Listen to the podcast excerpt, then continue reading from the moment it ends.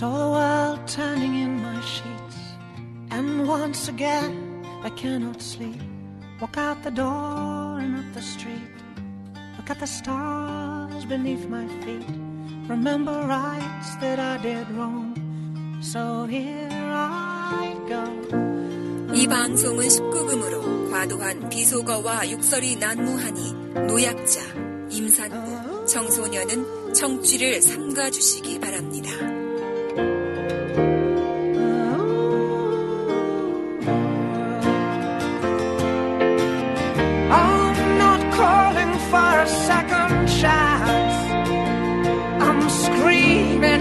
Top of my voice. Give me reason, but don't give me choice, 'cause I'll just make the same mistake again. Ooh.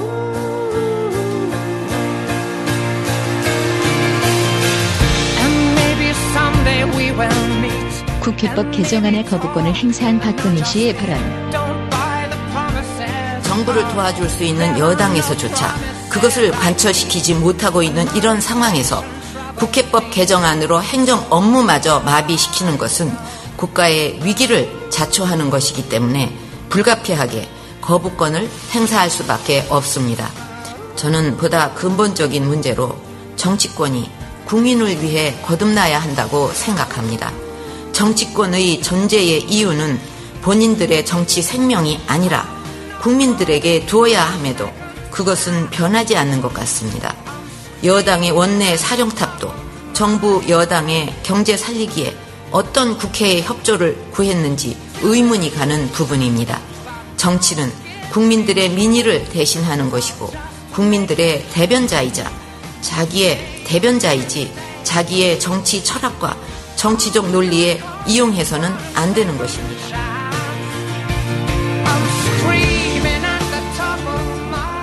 방금 들으신 이 발언에서 국가와 국민이라는 단어를 박근혜로 바꿔서 들어주시면 됩니다.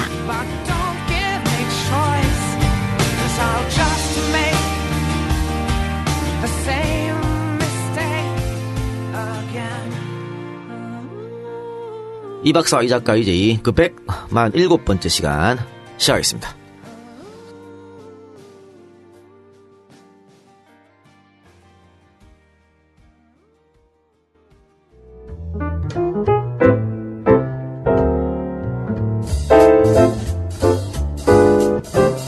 요즘 운동 열심히 하네? 응, 다이어트해서 관리할 거야. 체중계는 샀어? 체중계? 집에 다 있잖아.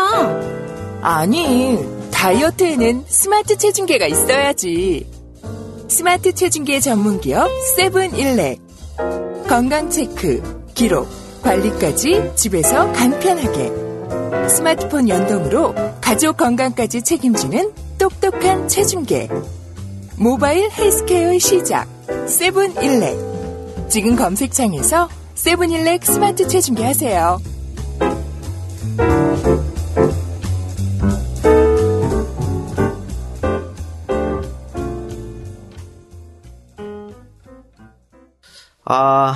오랜만에 오늘 저 안가가 만석입니다. 예, 너무 감사드리고. 어제 사실은 그 새정치민주연합 팟캐스트가 어제 녹음 아닙니까? 매주 수요일. 네. 텅텅 비었더라고, 안가가. 왜요? 진짜? 반밖에 안 쳤더라고요. 아니, 기대를 했잖아요. 아, 그리고 문의 전화가 계속 왔어요. 자리 지금 있어요? 지금 가도 돼요? 문의만 하고 안 오셨어. 그래서 세 분 국회의원들께서 굉장히 낙담을 하고 돌아갔다는 후문이 있습니다. 야, 오늘 거의 무슨 드라마 제작 발표회 식으로 다들 턱시도 있고, 그 선미 누나는 또 어디서 드레스 빌려가지고 또 드레스 입으시고 그랬대. 은미 누나한테 빌렸어. 아, 진짜? 드레스 입고서, 밥도 굶었대. 배 나올까봐. 아이고야. 그게 무슨 행사였어요? 그, 이제, 새정치 민주연합 팟캐스트 출범식? 네. 당대표가 와서 힘실어주고 뭐 그런 건데, 원래 그냥 티셔츠 입고 하려고 그랬거든. 네. 티셔츠 입고 하려고 그랬는데, 갑자기 밤에 어제 녹음 끝나고 11시 넘어서 그거 좀 아닌 것 같지 않아? 이런 식으로. 누가? 아, 다들. 같이 계시는 분들이 공감을 했어요. 자, 이제 그 우리가 소통을 위해서 하는 건데 좀 달라진 모습을 보여주자. 노인정 같은 모습 보여주지 말고 그래서 그 영화제처럼 꾸미면 어떨까. 그래서 그 컨셉이야. 영화제 컨셉이에요. 영화제 컨셉으로 뒤에 있잖아. 그래서 무슨 포토존 딱 일부러 만들고 그렇게 한 거야. 그래서 그 로텐더홀 보면 그 빨간 레드카펫 쫙 갈렸잖아. 네. 거기서 또 올라가자. 뭐 이렇게 뭐 그렇게 한 거야. 아이고야. 그래서 연합뉴스가 찍었구만. 그래서 이제 나보고도 입으라고. 난 절대 안 한다고. 난 빼달라고 강력하게 욕을 해서 난 뺐고. 그래서 다른 분들은 그렇게 해서. 분위기가 상당히 좋았어요. 다들 하기에 박수치고 지성준 오늘 뭐 선글라스 끼고 나타났고. 근데 뭐 당 일각에서는 이 엄중한 사태인데 그렇게 하는 게 이럴 때 장난치면 어떡하냐 모르냐 이랬는데 근데 그게 장난이 아니지. 오히려 이럴 때 한 발 더 다가가고 이런 모습을 보여줘야 우리가 소통하려고 하는 건데 더 보여준다 이렇게 해서 했는데 아주 좀 하기에 좋게 좀 끝났다고 봅니다. 아니 시국이 엄중한데 세민녀는 지금까지 뭐 한 거야? 그러니까 하여튼 그래놓고 지금 와서 그래? 문재인 대표가 오랜만에 한바구음을 터뜨렸어요. 그러니까 자기가 이제 밀어붙인 거 아니에요. 그 물론 뭐 문영식 그 위원장이 기획을 짰고 네. 당 대표한테 올려가 당 대표가 적극 밀어붙인 하라 그래서 했는데 결과가 어쨌든 좋으니까 1등을 했으니까 그래서 문 대표가 오랜만에 좀 웃는 모습을 봤는데 그래도 이 작가가 노력한 덕에 그래도 방송이 좀 잘 나와가지고 면 살았어요. 잘 나오진 않았어요. 아직 뭐 재미는 없어. 아직 뭐로 아니 들을만 하던데 그래요 뭐 들을만 하다면 감사하는 네. 그 대변인 회의인가 네. 앞에. 그것도 나름 괜찮더라고 나는. 그러니까 엄청난 악플이 달렸어요. 그 아니 강렬한 재미를 요구하는 분들에게는 조금 그럴지 모르겠지만 좀 뭐랄까 오랫동안 곱씹을 만한 내용들도 꽤 나오고. 그래 뭐 앞에 말을 잘못해서 그래 김성수 대변인이 괜히 낙검수 얘기를 해가지고 낙검수는 건드리면 안 돼. 팟캐스트 듣는 사람들한테 성역이야. 내가 언제 낙검수나 김호준 씨 건드린 거 봤어요? 아니지. 항상 존경하고 감사하는 프로라고 생각하고 있는. 근데 김성수 대변인의 말은 사실은 자기 연령대에서는 조금 듣기가 힘들었다. 안 좋았다. 뭐 그런 얘기를 하려고 그랬는데 이게 디스처럼 그렇게 갔어요. 그래서 그걸 안 자른 PD 잘못이지 뭐. 그렇지 않아? 그렇지. 아니 진짜 나타났다면 제가 편집을 해요. 하는데 저 대변인은 제가 편집 안 하거든요. 그래서 나 같았으면 잘랐을 텐데. 이거 당당 PD가 엿먹으라고 그냥 얼른 것 같기도 하고. 원래 그쪽 PD님이 그 약간 위험하게 가는 거 좋아하시잖아요. 본인 말로는 이런 좀 댓글들을 악플들을 받아서 정신 차리라고 올렸다는 그런 얘기도 있더라고요. 근데 그 내가 아는 그 PD야? 그 PD. 그 PD입니다. 그런 거 생각 안 하실 것 같은데 그분인지. 글쎄 어쨌든 그렇습니다. 그건 그렇고 새정치 민주연합은 방금 얘기 드렸다시피 물론 새정치 연합도 지금 시끄럽죠. 이종걸 대표랑 문재인 대표가 네. 원혜영 의원 자택에 가서 화합했다. 그래서 하해 술을 한 잔 마셨다. 또 그거 갖고도 또 말이 많아요. 뭐라 할 게 뭐 있어? 말이 많은 것도. 다들 러브샷 하고 그랬고 했어요. 그렇게 했는데 근데 오늘 또 최고위원회의에 들어오지 않았거든 이종걸 원내대표가. 왜 그러는 거야? 뭐야 그게 이랬는데. 그날은 러브샷 한 날은 그 얘기만 우리 화합하자만 얘기했고 다른 절차를 얘기하지 않았대요. 그래서 아마 내일부터는 들어갈 거라고 합니다. 그리고 또 슬슬 무슨 탈당 이야기가 나오고 있더라고요. 어디에서? 새정치연합 쪽에서 특정 세력에서 탈당 이야기가 나왔는데 탈당 말하지 말고 빨리 나가세요. 해. 그러나 절대 못 나간다고 제가 말씀드렸죠. 못 나갑니다.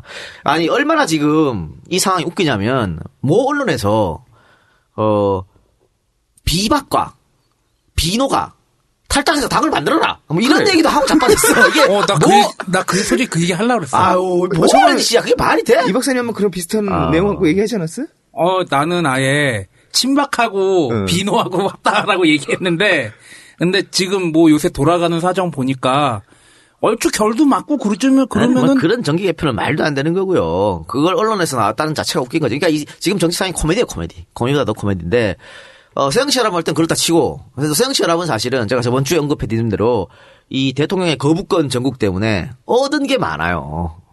일단 당이 좀 그때 화합하는 그런 계기가 돼버렸잖아. 이제 참을 수 없다 이제 그런 분위기도 있고. 그렇지. 그리고 새누리당이 워낙 개판을 치고 지금 자중질환에 빠져가지고 새정치연합의 자중질환은 아무것도 아닌 것처럼 돼버렸어. 안 보입니다.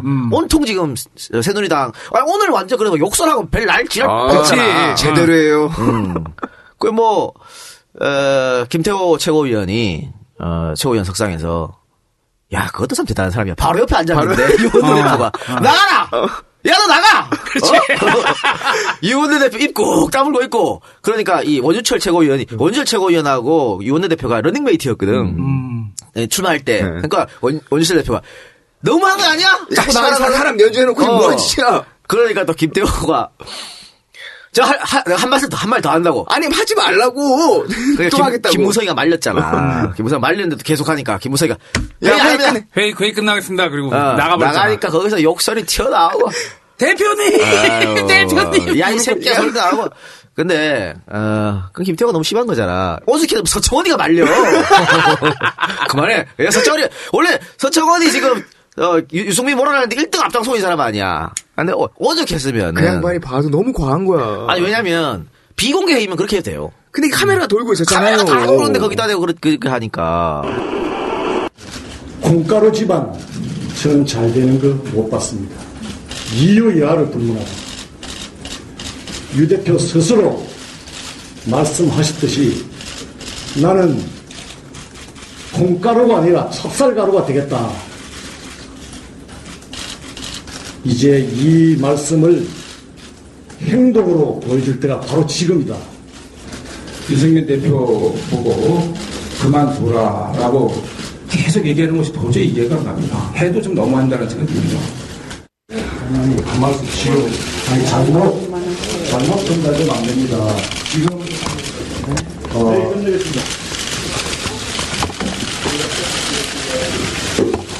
대표님. 대표님, 이렇게 할 수 있습니까?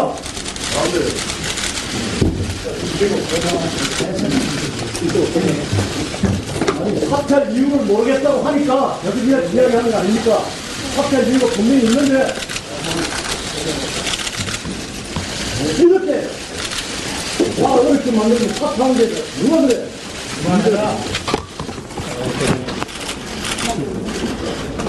사퇴 이유가 왜 없어? 그 상황이 사퇴.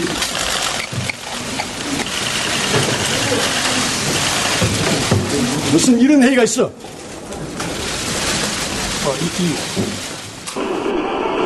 근데 김태호 의원이 원래 친이계였는데.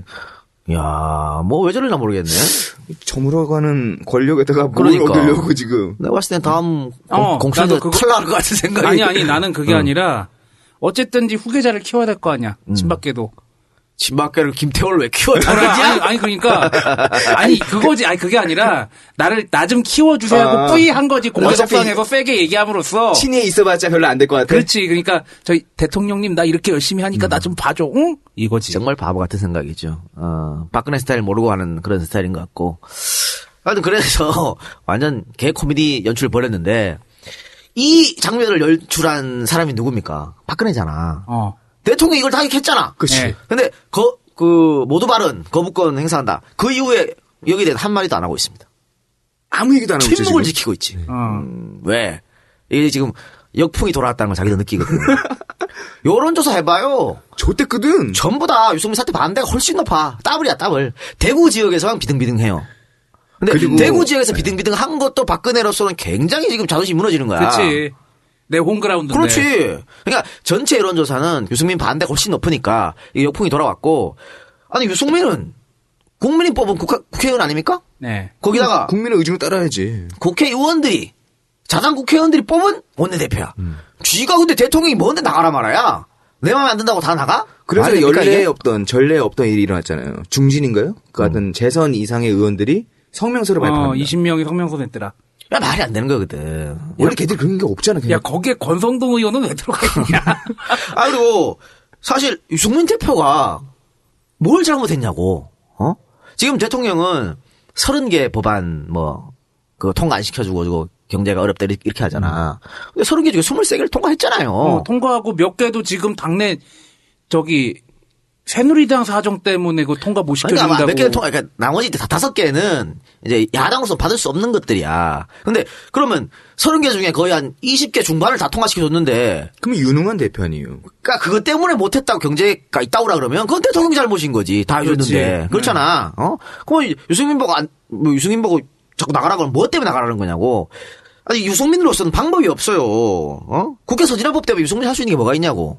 근데 국회 선진화법 박 대통령이 자기가 주도해서 통과시켜놓고 그치. 이제 와가지고. 어? 이거는 그러니까 앞뒤가 안 맞는 대통령의 목님이다 목니. 응? 크게 삐지셨더라고. 그게 삐진 거지. 삐진 건데. 왜 삐진 거야 도대체? 내 마음에 내 말을 왜 안 듣느냐는 얘기지. 아, 유승민이 마음에 그냥 말을 안 듣는다 이거야? 그러니까 유승민이 잘했어 잘하고 못하고가 중요한 게 아니야. 내가 한 말을 어겼어. 그럼 이제 아니면은 뭐. 혹은 친박 자기 사람이 아닌 당 원내대표다 이거야? 아니 원래 유승민 친박 박 대통령 사람이에요. 사람인데 이제 대통령 당선되고 나서 자꾸 이상한 말을 했잖아. 박 대통령 심기를 거스리는 뭐 이거 누가 했어 이거? 청와대 얼라들이 이거 했어요?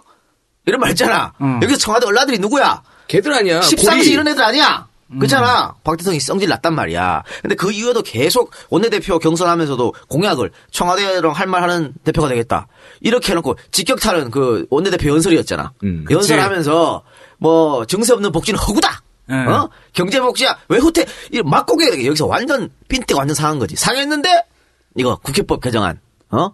그러니까 상의도 안 하고 이렇게 여기서 확 돌아버린 거예요. 그러니까 배신의 정치를 언급했지 않습니까? 배신의 정치. 그러니까 제가 그 박근혜 대통령이 거부권 행사하지 않을 거라고 판단한 이유는 여러 가지가 있는데 첫째는 나라가 지금 엉망 아니에요? 엉망? 어? 메르스 사태 때문에 내수가 지금 완전 엉망됐고 그래서 추경한다는 거 아니야? 15조 정도 네. 되는 돈. 거기다가 수출도 안 되고 있고 지금 정말 그 가계부채 막 급증하고 젊은 친구들 취업 안 되고 이런 상황인데 대통령이 이게 정쟁으로 몰고 가는 선택을 한다? 그럼 반드시 국민들을 외면할 것이다. 그러니까 본인도 대통령을 알 것이다. 뭐 그런 이유. 또 혹시라도 거부권 행사했는데 이게 통과됐어. 그럼 바로 레임덕이거든. 뭐 그런 것들. 또 아까도 언급했지만 상식적으로 말이 안 되는 것들. 유승민들 찍는다는 게. 그랬는데 했단 말이야. 그걸 하면서 배신을 언급했잖아. 배신. 그분이 그걸 되게 싫어하잖아. 이거예요, 이거. 이 코드는 배신이죠. 오늘 147회는 10.2항명파동 아닙니까? 네. 박 대통령의 머릿속은 온통 아버지밖에 없잖아, 아버지. 박정희. 박정희로부터 정치를 배웠고 박정희랑 똑같은 방식으로 지금 정치를 하고 있지 않습니까? 그러니까 지금의 박 대통령은 유승민이 저렇게 하는 걸 항명이라고 생각하는 거야. 나에 대한. 그렇지, 나에 대한. 도전이다. 그렇지, 그렇지. 어? 어찌 감히 나한테. 여왕폐하. 신하가 여왕폐하를 항명했다 생각하는 거예요. 아니 항명이란 말이 어떻게 명령을 거부했다는 말이잖아. 군대에서나 쓰는 말이지. 그렇지. 무슨 씨발 대통령이 뭐 국회의원한테 국회의원이 항명 이런 게 어디 있어요. 우리가 입헌 주제가 아니잖아요. 국회의원 걸어다니는 입법권이고 상권 분립이 돼 있는 나라 우리나라 아니에요? 야 입헌군 주제라도 왕말 꼭도 안 들어도 돼. 아니, 그러니까 어쨌든 우리는 그것도 아닌데 이 양반은 지금 자기가 여왕이라고 생각하는 거 아니야. 그래서 항명이라 나오는 거야. 오늘 왜 이 방송을 들고 나냐면 그때 박정희가 어떻게 했는지, 자기한테 항명한 사람들 어떻게 했는지. 지금 아마 박근혜 대통령은 자기 아버지가, 자기 아버지한테 항명한 사람을 대한 그 방식으로 유승민을 하고 싶을 거야. 야, 그럼 너무 무서워. 그러니까. 근데 그걸 못하니까 씨발로가 없대. 아이고. 남산으로 끌어가서 조작을 해야 되는데. 유승민은 코털도 없는데 저걸 어떻게. 눈썹 뽑아야지, 그러면. 어? 김성곤처럼 그 코털이 없으니까 코털은 못 봐도 눈썹을 하나씩 뽑든가. 아, 박살내야 돼. 그걸 못해서 지금 안타까운 거지. 그러니까 그런 네. 배신자 트라우마 그것 때문에 지금 이러지 않나 싶어요. 아 그리고 기본적으로 뭐 이래저래 여러 번 얘기했지만 세월호 특별법 관련해서도 이게 생긴 이유가 이 법이 생긴 이유가 세월호 특별법의 시행령이 세월호 특별법하고 안 맞잖아. 네. 법 밑에 명령이 법에 맞아야 되는 건 매우 당연한 진리 아니야. 네. 근데 그것도 어기고 그리고 상권분립체제에서 입법부가 행정부를 견제하는 것도 매우 당연한 건데 그렇죠. 그것조차도 지금 수용을 못하겠다는 거 아니야. 아. 그러니까 기본적으로 기본이 없는 거지. 그러니까 자기가 냈던 과거에 냈던 법안도 까먹은 거고 그래서 제가 저번 주에 말씀드린 거예요. 이상호 의원인가? 그 저기 자민련 있다가 새정치민주연합 넘어가신 분? 지금 이상민 의원. 이상민 의원이 저기 부메랑 하나 던졌던데. 그렇다면 좋다. 박근혜 대통령이 1998년에 그 법안 올린 거 그거를 요번에 상정하겠다. 근데 그거는 뭐 하여튼 법을 상정하는 건 좋지만은 새누리당 협조 안 해주면 아무것도 안 되는. 아니 협조 안 해주면 안 되는데. 엄청 압박감은 있을 것 같아요. 아이디어 잘 썼더라고 또. 그러니까 지금 그래서 뭐 청와대에서 어떤 수를 써서라도 유승민 몰아낸다고 얘기하잖아요. 어? 그것도 웃겨. 그게 어떻게 몰아낸다는 거야? 나는 이 워딩을 저 언론 보도를 보면서 깜짝 놀랐어요. 이 씨발 21세기 청와대에서 나올 말이야 이게? 어떤 수를 동원해서 내보낸다? 뭐 옷을 벗기고. 그러니까 무슨 수단으로, 뭔 권리로 자기들이, 에? 무슨 권한으로 하냔 말이야 이게. 정말 월권은 정말 청와대에서 하고 있다. 야, 언론에 여러 번 언급됐지만 대를 이어서 이게 무슨 악연이냐. 그러니까. 그러면서 대통령 탈당까지 지금 언급하고 있어요. 유승민 안 보내면 탈당한다. 와, 협박도 이런 정말 유치, 개유치. 야, 근데 탈당하겠냐? 아, 그래 협박하는 거지. 그러니까, 모르냐? 모르는 일이야? 아니, 새누리당은 내 거라고, 내 물건이라고 생각을 하는데, 나 내 물건에서 내 물건의 소유권을 포기할 게가 쉽지 않단 말이야. 그 물건이 또 보통 물건이야. 완전 명품, 향후 장기집권을 할 수도 있는 그런 물건이고, 향후 내 노후를 꾸려줄 수 있는 그런 물건인데, 그걸 소유권을 함부로 포기한다? 근데 네. 대통령은 그런 걸 수 있어요. 자기 스스로 공주잖아. 그리고 자기의 역사가 약간 비운의 역사들 있잖아요. 여기서 갑자기 스스로를 슬픔을 가질 수도 있어. 아니면 진짜 공주라면은 유승민 의원을 출당시켜야지. 내 집에서 나가 그러고. 아니 지금 원래 그게 얘기야. 출당 이거 그냥 의원직도 벗기고 싶은 거야. 근데 그게 안 되니까. 의원직은 못 벗기겠지. 아니 그 모든 수단을 다 동원한다. 하겠다잖아. 검찰 한번 움직이겠네 잘하면. 그러니까 지금 저 청와대가 답답한 게 뭐냐면 모든 수단을 다 동원하든 지랄이든 유승민이 안 나간다 그러면 그만이에요. 방법이 없어. 그렇잖아. 유승민 본인 입으로 나 나갈 게 안 하는 이상 어떻게 방법이 없어. 그럼 만약에 어떻게든 작업이 됐든 뭐가 됐든 실제로 유승민이가 이 상황에 뭔가 문제가 돼서 네 말대로 검찰이 움직이든 뭐하든 털려. 그럼 국민들이 뭐라고 생각할 거야? 저거는 분명히 청와대의 작품 아니냐? 라고 생각할 거 아니에요. 하긴 새누리당이 도탈도 아니고 도탈에서는 분란 일으키면은 강퇴시키잖아. 새누리당에 분란을 일으켰다고 유승민 의원을 함부로 쫓아낼 수는 없을 것 같아. 그래서 지금 협박하는 거예요. 탈당하겠다. 최고위원들이 다 사퇴하겠다. 근데 입 박사도 탈당이 어렵다 그랬지만 최고위원 사퇴도 못해요 이거. 왜냐하면 당헌 당규상 최고위원들이 다 사퇴하잖아요. 비대위원장이 누가 하냐면 원내대표가 해야 돼. 역시 어쩔 거야. 비대위원장이 씨와 대표까지 다 새로 뽑을 거야? 그러니까 어떻게 할 수가 없다. 계속 협박만 하는 거예요. 근데 이런 탈당 언급은 그런 것 같습니다. 대통령이 그 모두 발언 보면 본인이 선거 여왕이라는 걸 알아. 그러니까 내년 총선이 있으니까 나를 따르라. 그렇지 않으면 니들은 선거에 떨어질 수도 있다. 어? 내 말 한마디면. 그걸 그렇게 이야기하는 거예요. 그러니까 대통령이 아직 자신감이 있는 것 같아. 근데 아 또 예전에 야 근데 대통령이 선거에 개입해도 돼? 안 되지. 안 되는데. 뭐 그런 게 어디 있어. 중앙선관위에서 괜찮다 그랬는데. 아 그래? 잣대는 중앙선관위의 잣대는 대통령이 누구냐에 따라 달라집니다. 그렇지. YS 때 YS가 선거에 엄청 개입했거든요. 그때 중앙선관위가 괜찮다 그랬어요. 근데 노무현 때는 안 된다고 했잖아. 박근혜는 괜찮다 그래. 아니 그래 원래 그런 거야. 그런 거니까 뭐. 아니, 박 대통령이 또 예전에 탈당을 한번 해본 경력이 있어요. 있었지. 미래 무슨 연합인가 예, 무슨 연합에서 나갔죠. 그러다 개박살났잖아. 개박살났다가 다시 돌아오는 그런 케이스인데 대통령 저는 만약 대통령이 탈당하면 따라 나갈 사람도 거의 없다고 봐요. 친박 몇 명만 따라 나가겠지. 그러니까 대구를 중심으로 한 몇 명만 따라 나가지. 대통령이 이걸 자꾸 떨어진다니까. 실제로 친박 그 퍼센테이지가 너무 낮다 보니까 얘들도 거기서 함부로 못 움직이는 거야. 그렇긴 겁나서. 하지. 그럼요. 또 새누리당 타이틀 얼마나 좋아. 그리고 만약에 탈당한다 그러면 경쟁은 누구랑 합니까? 새정치민주연합 하는 게 아니거든. 새누리당이랑. 그렇지. 아, 또 머리 아프거든. 탈당은 쉽지 않을 것이다. 탈당하려면 혼자 해야지 뭐 그러면. 대통령 혼자. 아이, 근데... 협박하는 거예요 협박. 아니 그 저기 대구 경북 쪽 의원들이 탈당을 해도 난 경쟁력은 있다고 보는데. 뭐가요? 친박? 친박은 경쟁력, 대구 경북만 탈당한다니까? 아니, 거기서 저기 이 작가들 잘 표현한 방구다리 딱 틀고 앉아있으면은, 뭐 향후에 국회의원은 보장되는 거 아니야. 그러니까. 솔직히. 그럼 탈당해도 상관없다고 보는데? 그러니까 몇 명 안 되잖아. 그리고.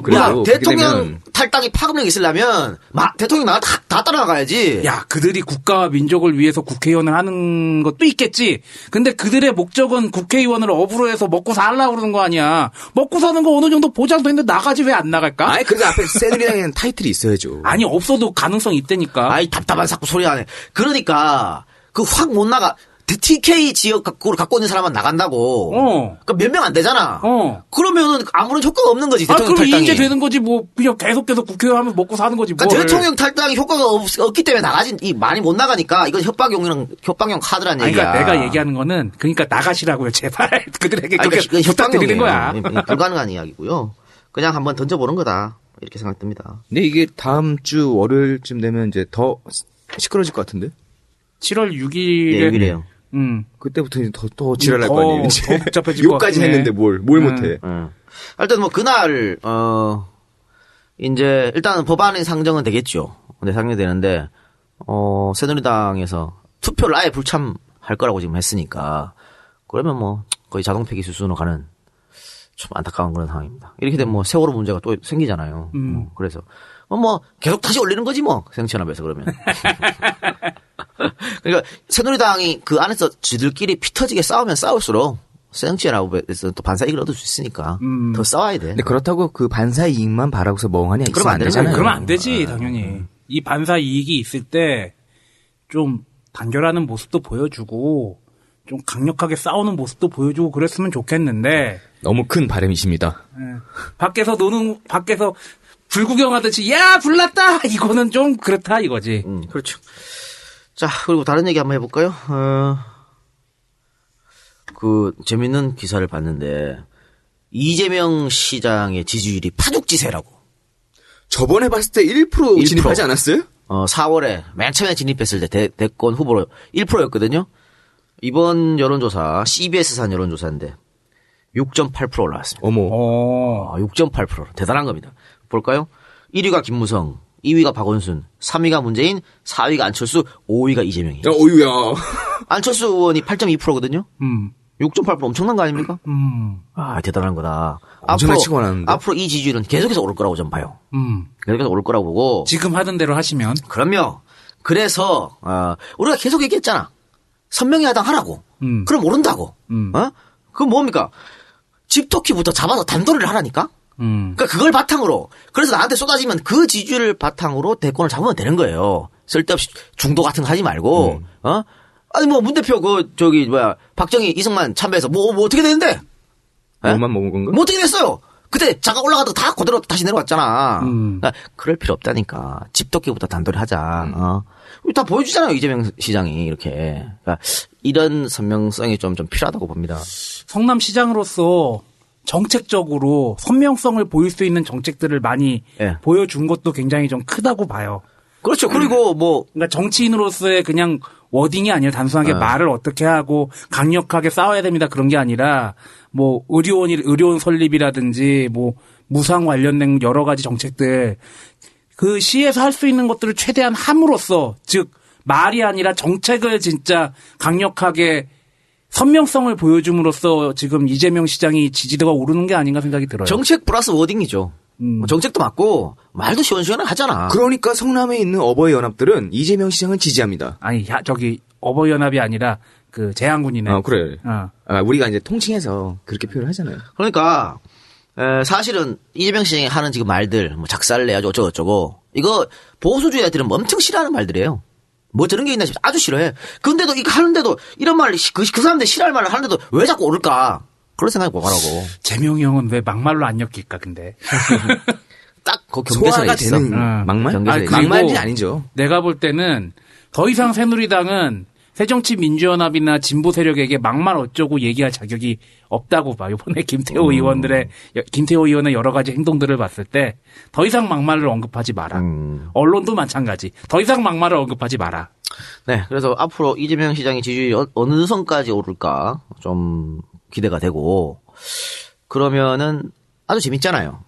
그러니까 지금 박원순, 문재인, 안철수 3파전 아닙니까? 여기다가 뭐 이재명 시장까지 4파전. 그래서 어쨌든 뭐 2년 반 앞으로 다가왔으니까 대선이. 그러니까 경쟁력 있는 주자들이 많으면 많을수록 좋아요. 같이 띄워주니까. 다 시너지 효과가 오잖아. 그건 나중에 뭐 어차피 결선 투표에서 만날 거니까 거기서 뭐 합종연횡을 하든 뭘 하든 그건 뭐 그 사람들 알아서 하는 거고 이런 건 아주 좋은 거다. 그러니까 우리 파일을 많이 넓혀야 됩니다. 지금 보면 그 전에 이제 문재인, 박원순, 안철수, 안희정 지사까지 이제 그 4파전이었는데 이 4명 지지율 합하면 그렇게 얼마 안 됐어. 그러니까 이게 이 네 명의 합한 지지율 가지고 어느 날은 문재인이 올라가고 어느 날은 박원순이 올라가고 이랬단 말이야. 어? 그냥 안에서 돌리는 거죠. 근데 이 파일을 넓혀야 된다니까. 그러려면 약간 밖으로 나갈 수 있는 캐릭터. 그런 사람들이 같은 캐릭터가 있어야 된다. 많이 와야 돼. 이재명도 물론이고 안희정 지사도 더 이제 늘리고 이렇게 해서 막 좀 지지를 넓혀가지고 나중에 이걸 또 시너지 효과를 만드는 그런 게 필요하다고 저는 봅니다. 그래서 앞으로 이런 야권 주자들은 우리가 계속 성원하고 박수 치고 해야 되지 않을까 싶어요. 아, 이 야권 주자들 얘기 나오기 외에 여권 주자들도 좀 난 궁금했던 게 유승민이 크는 거를 김무성이 바라지 않을 것 같은 느낌이 드는데 오늘 갑자기 회의 끝내겠습니다 하고 나간 것도 그렇고 김무성 대표가 왔다 갔다 하잖아요. 아니 그건 왔다 갔다 할 수밖에 없죠. 또 왜냐면 청와대랑 각서기도 좀 못하고 이 싸움에 김무성이 뛰어들어가지고 얻을 수 있는 이게 한 개도 없어. 그러니까 유승민 편수 들 수도 없고 왜냐면 원래 타깃은 김무성이란 말이 있다니까. 원래 타깃은 순망치한. 유승민부터 쳐낸다는 뭐 그런 이야기도 있기 때문에 김종 대표가 지금 어쩔 수 없는 건 맞는 말이에요. 참 그 형도 골치 아프겠다. 그 형 한때는 막 물 맞아가면서 대권 주자 행보를 걷더니만 갑자기 내분이 일어났네. 근데 어쨌든 기득권은 김무성이 지고 있잖아 지금. 당 대표기 때문에 그렇게 큰 걱정 안 할 거야 아마. 큰 걱정 안 하고 재밌는 건 이런 거지. 우리 대통령께서 찍는 사람들, 대통령께서 콕 찍어서 니네 아웃 이렇게 한 사람들은 지금 지지율이 올라가고 있다. 박원순 시장 바로 문재인 의원 제쳤잖아요. 대통령이 찍어져서 유승민 원내대표 대권 후보도 아니었는데 찍어져가지고 여권의 4위로 올라갔잖아. 갑자기 합리적인 보수로 등극을 그러니까. 했습니다. 그러니까 그래서 이제 대통령이 아마 함부로 사람들을 못 찍지 않나. 아니 그러니까 박원순 시장 지지율 계속 오르고 나서 그 뒤로 박 대통령이 박원순 시장 얘기 안 했어요. 아, 내가 말해줘봤자. 안 했어. 그리고 유승민 대표 찍어서 올라가니까 그 이후로 지금 일주일 때 얘기하고 안 하고 있잖아. 그런 거다. 그러니까 이건 뭐냐면 어차피 박 대통령 지는 권력이에요. 박원순, 유승민이 미래 권력이잖아. 어떻게 될지 모르는 거야. 야, 진다고 해도 아직 반이 넘게 남았어. 그건 뭐 어쩔 수 없는. 야, 이 자리를 빌어서 박근혜 대통령에게 건의드리고 싶은 거는 그냥 홍준표나 까세요. 그래, 홍준표 얘기 잘했다. 네. 야, 홍준표 또 뭐 하나 또 삽소리 해가지고 지금 또 웃겨지고 있더만. 아니, 공무원 골프대회를 연대. 이 전국에. 골프 참 좋아하네. 그런 것 같아.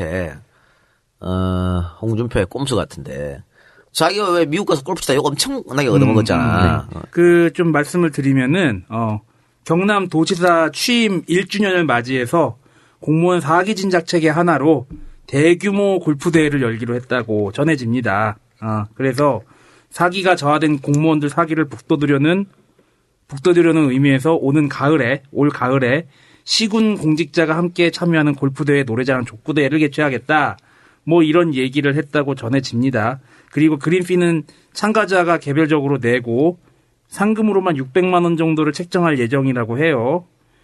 그래서 공무원이 무슨 죄 지은 것도 아닌데 다른 사람 이름으로 골프 치는 것은 맞지가 않다면서 공무원 사기를 높이려고 전국 처음으로 시군대항 골프대회를 열겠다. 야, 그 안에 살짝 매긴다. 공무원이 다른 사람 이름으로 골프를 친다. 그러니까 이 사람은 봐. 자기 몸값 띄우려고 애들 밥 안 줬잖아. 자기 골프 쳤던 거 그거 감추려고. 그거 가리려고 지금 이런 대회를 또 여는 거라니까. 여기 누가 나가겠냐고. 그러니까 이게 말이 안 돼요. 공무원 4기 증진? 우리 대한민국 공무원 중에 골프 치더라면 몇 프로 될 것 같아? 극소수야. 극소수. 극소수인데 이 사람들을 대회시킨다고 공무원 사기가 늘어납니까? 차라리 그냥 뭐 다른 운동을 그러니까 하지? 그러니까 고위직 공무원들 사기나 늘어나겠지. 그 말이 안 되는 거예요. 하니까는 한 7, 8급 되는 공무원들이 여기 나와서 만약에 잘해봐. 잘해도 욕먹어요. 아니, 그리고 이거는 또 딱 맞물리는 게 요새 성완종 리스트 관련돼서 검찰이 중간 발표했잖아요. 요거랑도 타이밍이 또 절묘하게 맞아 들어가고 그러니까 얼추 또 여당에서 분란 일어나고 그러니까 성완종 리스트가 그 수면 아래로 들어갔잖아. 그러다 보니까 이때가 기회다 해서 이제 대충 뭉개고 지나갈 수 있겠구나 한 게 아닐까 싶기도 해요. 그렇죠. 뭐 이제 그 성완종 리스트는 특검으로 갈 수밖에 없다고 좀 봐요. 아무것도 밝혀진 게 없잖아. 밝혀진 게 없으니까. 또 정말 검찰의 물타기가 참 웃긴 게 노건평 씨를 불기소한다 그러더라고. 그것도 뭐 공소시효가 남아 있을 수 있다고 뭐 그런 식으로 얘기하는데. 그러니까 저번에 우리 저번 시간에 그랬잖아요. 그 이 공소시효 때문에 이거 불러도 아무런 죄도 못하는데 왜 불렀냐고. 망신 주려고 불렀는 거라 그러니까 이거 일부러. 그렇죠. 뭐 뻔하게 불기소한다고 이렇게 나오잖아요. 그러니까 그 정말 그냥 툭 던지는 거죠. 정말 치졸. 그러니까 카메라 찍히게 하고 망신 주려고 그랬다니까. 야당도 이렇게 했다. 이런 식으로 하려고. 얼마나 치졸한 짓거리입니까 이게. 대한민국 경찰 안 돼. 영원히 견찰 소리를 들어야 되는. 그러니까 검찰총장을 진짜 직선제로 뽑든가. 아 정권 교체하면 하지 말고. 정권 교체하면 우리도 검찰 힘 좀 휘둘러보자 씨발. 그래. 안 그래? 그럼 되잖아. 복수는 처절하게 해야 돼. 아주 똥을 질질 싸도록 해줘야 돼. 그래야 목기 올라. 어설프게 용서가 안 됩니다. 늘 말하지만 우리 후손들 위해서 우리 손에 좀 똥 좀 묻힙시다. 그런 얘기고. 자 그러면 시사문제 여기까지만 하고 잠깐 광고 듣고 와서 본격적인 방송 10.2항명파동 특집 들어가보도록 하겠습니다. 슈퍼 홍삼K 기적을 홍삼하라 심사위원 평가입니다. 일본 홍삼액은 와 국내 대표 브랜드네요. 훌륭하지만 가격 거품이 심하네요. 인삼도 직접 재배하지 않은 거라 홍삼 특유의 소울이 부족해 보여요. 이번 홍삼액은 다른 약재를 추가해서 기교를 부렸네요. 홍삼 대신 다른 약재를 넣으니까 가격이 떨어지는 거잖아요. 홍삼 진정성이 아쉽네요. 정성농장 홍삼액. 우리가 홍삼 전문가 맞나? 우리도 이렇게 못 만들어요. 인삼 재배, 수확, 세척, 증삼, 건조, 추출까지 한 농장에서 다 끝낸 거거든요. 아, 그러면서 어떻게 이 가격이 나오죠? 아, 놀랍네요, 정말. 아, 정성농장 홍삼액 최고점 나왔습니다. 과연 가격은 얼마일까요? 정성농장 홍삼을 검색하세요.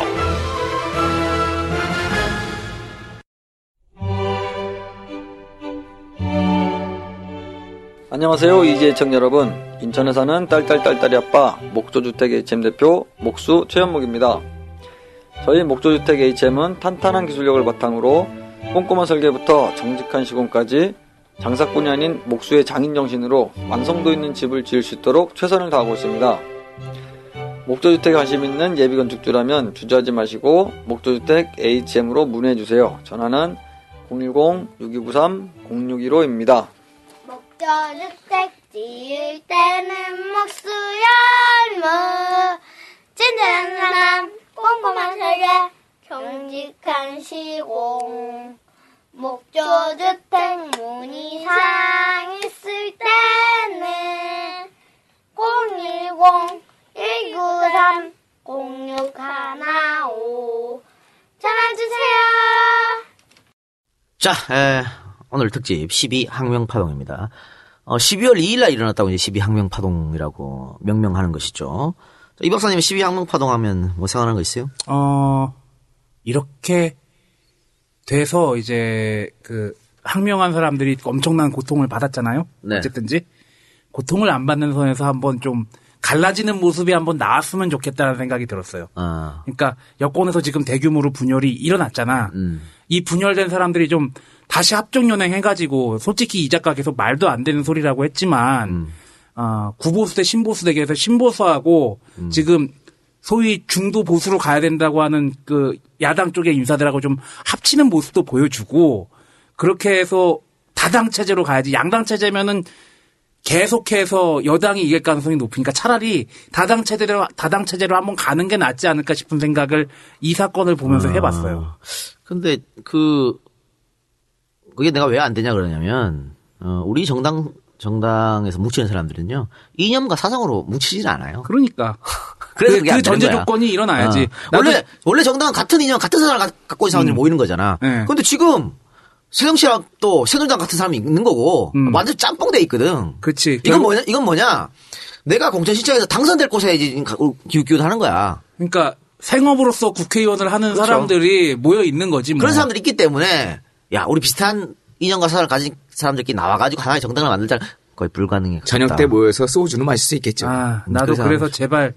유승민 원내대표가 향후에 대권이나 그런 큰 꿈 그런 거 관련해서 행동하지 말고 본인이 열심히 공부하고 했던 그런 정치적인 이상, 정치를 하려고 했던 생각대로 좀 향후에 움직임을 보여주셨으면 하는 바람이 있습니다. 아, 진짜.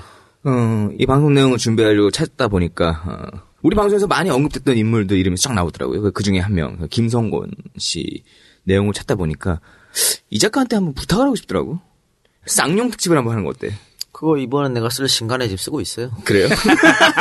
그래서 안 할 거예요. 쌍용 특집이 기대가 되는데 뭐 안 한다니까 뭐 어쩔 수 없고요. 이분이 나온 다음에 하겠구만. 김성곤 씨가 쌍용의 창업자입니다. 와, 그러면서도 엄청난 권한을 누렸다는 거 아니에요. 하지만 그럼에도 불구하고 삔뜨 어긋나니까 다작성. 그런 게 어디서 씨발 뭐 쌍용을 만들었던 쌍용 양해를 만들었건 유도 대회를 만들었건 그게 뭐가 있어 그냥. 그러니까. 대통령 마음에 안 들면 다 아웃이야. 박정희한테 마음에 안 들면 유도 구단이든 치단이든 그 아버지 그 딸이지 뭐. 자, 그럼 본격적 방송 들어가서요. 국민복지의 사건이라고 있습니다. 이거 김종필 특집 들으시면 나옵니다. 참고하시고 김종필 특집 다시 들으세요. 재밌어요. 네. 오랜만에 다시 들으면 재밌을 거고. 그러니까 이 국민복지의 사건으로 김종필이 물러나죠. 물러나는데 당시 공화당의 주류, 이 공화당의 주류가 김종필 라인입니다. 김종필 라인인데 이 김종필 라인들은 박 대통령의 임기가 끝이 나면 두 번 대통령 할 수 있었잖아. 당시 법률로서. 8년 임기가 끝이 나면 다음은 김종필이 정권을 물려받는다고 생각했어. 존나게 순진했네. 그렇지. 아주 자연스럽게. 아니 근데 순진한 게 아니고 너무 당연한 거야. 이번 이승만이야?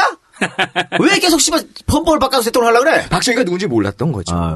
박정희가 또 이승만을 엄청 비판했거든. 그러니까 설마 혼자 계속 대통령 한다고. 그런 거 자기가 이렇게 해버렸어. 그 뭐 연설 때 박정희가 그랬다며 저를 투표로 저를 뽑아주시는 것이 이번이 마지막이. 그니까, 한 번만 더 뽑아달라고 그랬다며. 근데 씨발, 진짜, 니가 얘기했나? 진짜 마지막이 됐잖아, 그게. 그건 이제 삼선 개헌 때고. 어쨌든. 그니까, 이 주류들은, 박 대통령이 갑자기 삼선 개헌한다고 나오니까, 아, 뭐야? 반대하지. 우리 종필이 형이 올라가야 되는데, 종필이 형이 올라가야 나도 이제 크고 할 거 아니야. 그렇죠. 그렇게 해서 주류들은 삼선 개헌을 반대했습니다. 근데, 반면에, 비주류들은 당연 삼선 개헌에 찬성하죠. 왜? 비주류들은, 박 대통령 물러나고 김종필이 올라가면 자기들은 계속 찬밥이야. 이 당에서. 손가락 빨아야지. 그래서 그냥 오히려 그럼 박 대통령 라인 타자. 이렇게 된 거예요. 삼성계는 찬성했습니다. 그 박정희 대통령 특유의 2인자들 경쟁시켜가지고 계속 2인자 안 키우는 그런 것들이 여기도 작용을 한 것 같아요. 분할 통치. 디바인드 앤 룰 한 거죠. 결국 김종필이 정계에서 은퇴하죠. 정계에서 은퇴하고 비주류들이 당을 장악하면서 삼선 개헌이 통과가 됐습니다. 근데 1971년 초에 대통령 선거 있었잖아요. 네. DJ와 존나 겨우겨우 이겼지. 돈을 갖다 뿌리고 갖다 발라 600억을 갖다 뿌렸는데, 우리 1년치 예산에 10분의 1을 갖다 쳐부었는데, 그렇게 갖다 쳐부었는데 졌어. 졌는 게 아니고 간신히 이겼어. 몇십만 표 차 아예 100만 표 아래였죠. 간신히 이겼기 때문에 야 이렇게 해서는 안 되겠다. 이런 생각도 있었고 또 대통령 선거 이후에 바로 5월 총선이 있었습니다. 5월 총선이 있었는데 여기서 공화당이 참패했어요. 서울에서 단 한 석만 얻었습니다. 그리고 전국 결과를 보면요. 공화당 113석, 신민당 89석, 국민당 1석, 민중당 1석인데 113대 야당이 한 90석 조금 넘죠. 그럼 불안불안하잖아. 여당이 이긴 거지만 대한민국 정치 역사상 당시까지만 해도 이렇게 가까이 붙었던 데가 없었어, 여야가. 그렇지. 이거 참패랑 마찬가지지. 지난 선거하고 비교하면. 그러니까 박정희가 불안한 거예요. 그러면서 박정희는 선거에 이렇게 패배한 이유가 여당 내의 파벌 싸움의 결과라고 봤습니다. 그러니까 아직 그 김종필 라인들이 당에 있고 그 당에 있는 김종필 라인 사람들이 또 각 지자체의 장을 하고 있고 공무원을 하고 있고 이렇게 판단한 거야. 당시에 지자체 장을 다 뭐 대통령이 임명하고 그랬으니까. 그래서 이렇게 해서는 안 되겠다 싶어서 김종필을 다시 불러 올리는 거죠. 근데 종필이 형도 꽤 자괴감 들 것 같아. 뭐 맨날 2인자만 하고 1인자는 한번 돼보지도 못하고 오라고 그랬다 가라고 그랬다 내쫓겼다가 외유 갔다가 참 넣었다 뺐다. 야, 그래가지고 6, 70년 그냥 계속 한 거 아니야. 그거 안에서 그렇게 할 수 있어? 그렇게 한 거지. 그렇지만은 김종필 세력은 2인자가 돼서는 안 되는 거죠. 그렇죠. 네. 그러니까 박정희 바로 밑에 가면 안 돼. 그래서 박정희가 4인 체제라는 걸 만듭니다. 4인 체제가 뭐냐? 김종필을 견제하려고 만드는 거죠. 그러니까 이것도 역시 디바인드 룰이 되는 거죠. 4인 체제라는 것은 김성곤 중앙위 의장, 길재호 정책위 의장, 김진만 재정위원장, 백남옥 당장 이 네 사람을 일컫는 말입니다. 김진만 씨는 동부그룹 김중기의 아버지이고 김성곤은 아까 세장 말대로 쌍용그룹을 창업한 사람이죠. 이 4인 체제는 60년대 말까지 당의 재정, 공천, 운영 등 전반적인 주도권을 장악하여 명실상부한 주류 세력을 형성하기에 이르렀습니다. 그러니까 3당 개헌하고 JP 쫓아내고 그때부터 계속해서 당의 주류로 활동한 거죠. 이렇게 되자 오바를 하기 시작하는 거죠. 판단 미스지. 이 4인 체제가 공화당의 주도권을 장악할 수 있었던 이유는 내 뒤에 박정희가 있기 때문이었거든. 근데 그걸 까먹고 우리가 잘해서 그런 거야라고 판단 착오를 한 거죠. 앞서 나갔군요. 네. 그 김태호 최고위원이 이런 오바를 한 건 아니겠지? 그러니까 아니 뭐 지금은 뭐 그때랑 비교하려면 유승민 원내대표가 오바했다. 오바를 이렇게 못 봐야 되는 거죠. 자, 김성곤은 박정희의 3선 임기가 끝나는 1970년대 중반을 내다보고 권력 구조의 개편까지를 예상했습니다.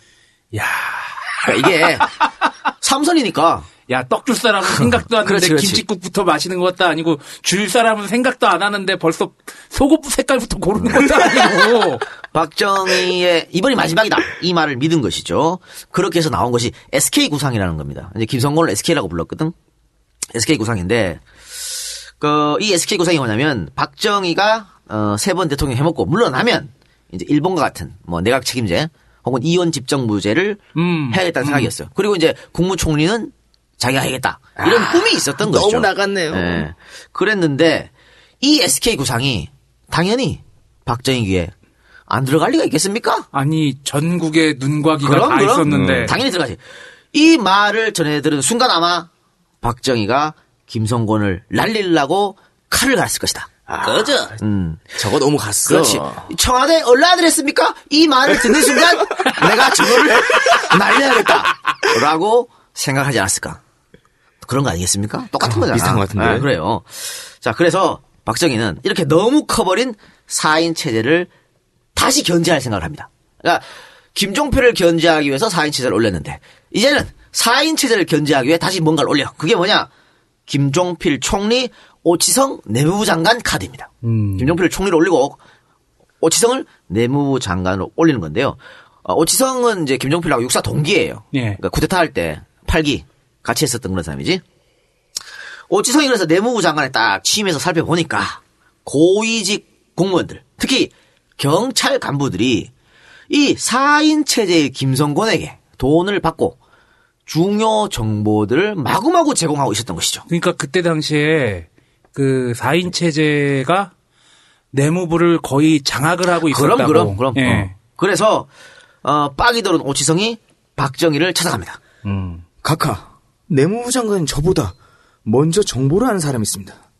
SK, 김진만 등이 도지사, 시장, 군수, 경찰을 통해 정보를 빼내고 있습니다. 아니 그들이 내무부 장관입니까? 이렇게 내무 공무원들이 사병화를 해도 되는 겁니까? 그래? 그거 님자가 바로 잡아. 안면 때문에 못하겠으면 나한테 가져와. 내가 해줄게. 자, 이겁니다. 칼을 갈았다니까 박 대통령께서.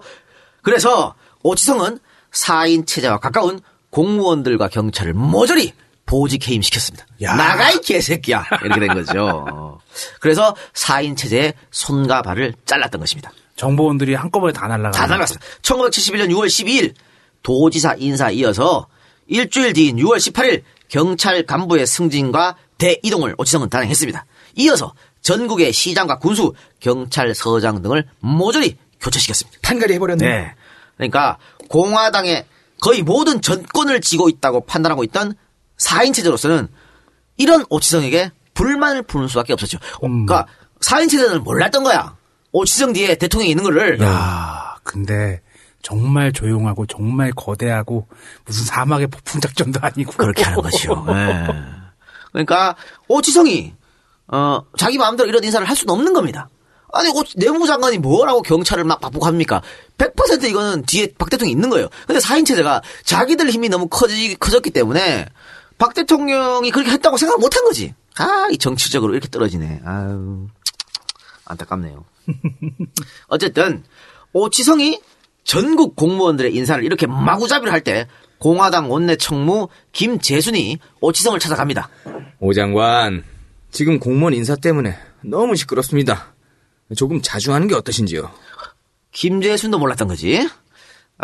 이런 김 교수의 이야기를 듣고 오치성은 아무 말 없이 안주머니에서 서류 뭉치를 꺼냈습니다.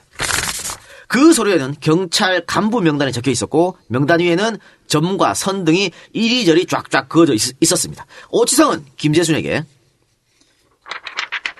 이 서류에 쓰인 글씨가 누구 글씨인지 알겠습니까? 뭐야?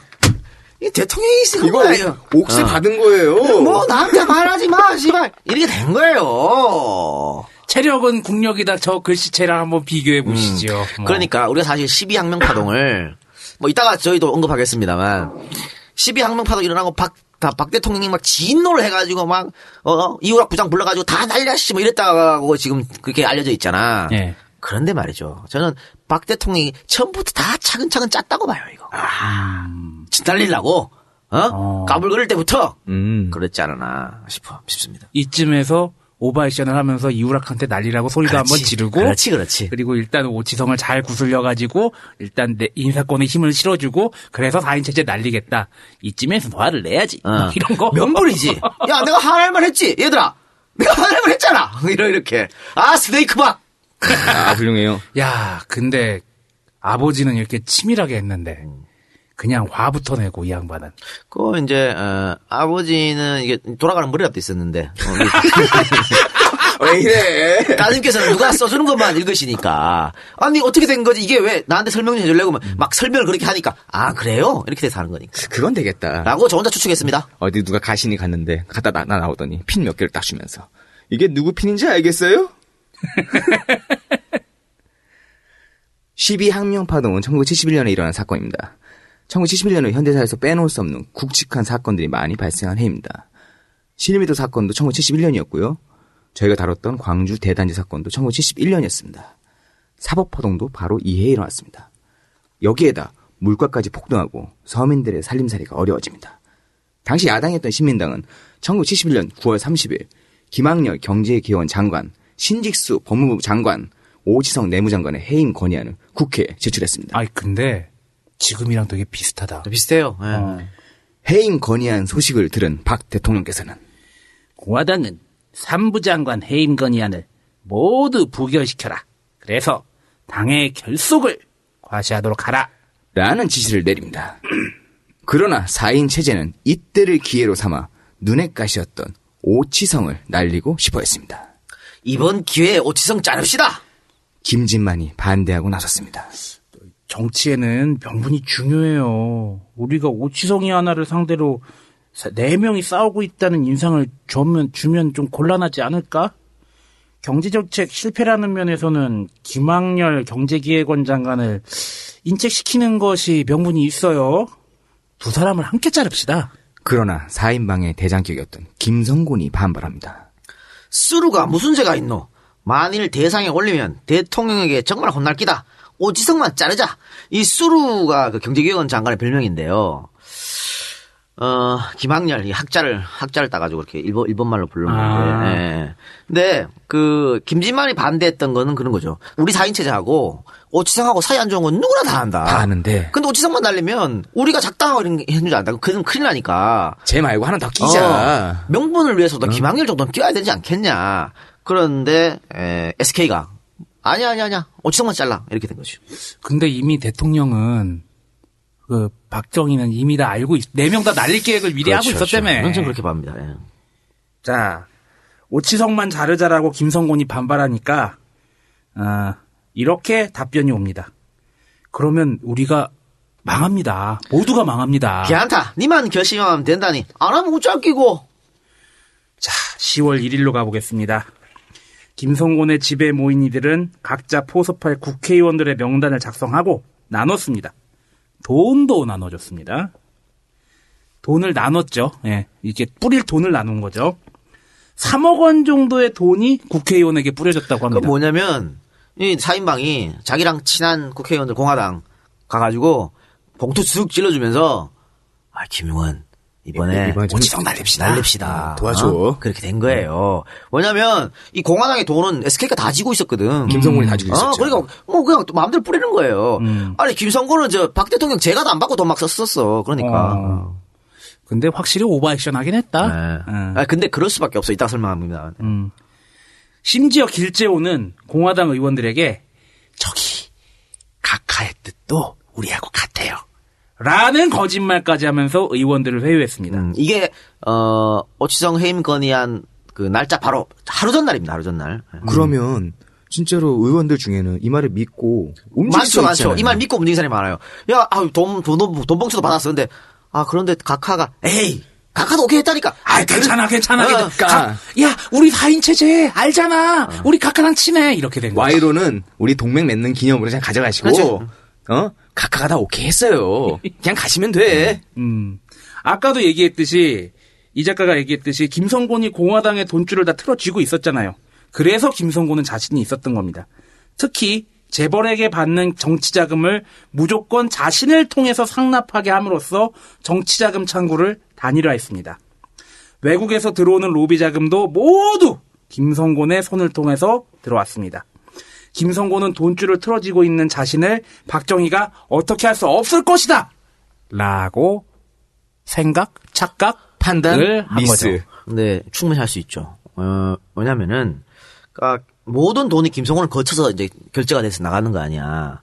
아, 재벌들의 돈도 그렇지만, 외국에 와이로 들어온 것들, 이런 돈들도 다 갖고 있으니까, 김성곤을 통해서 스위스 비밀계좌를 만들었다는 말도 있거든요?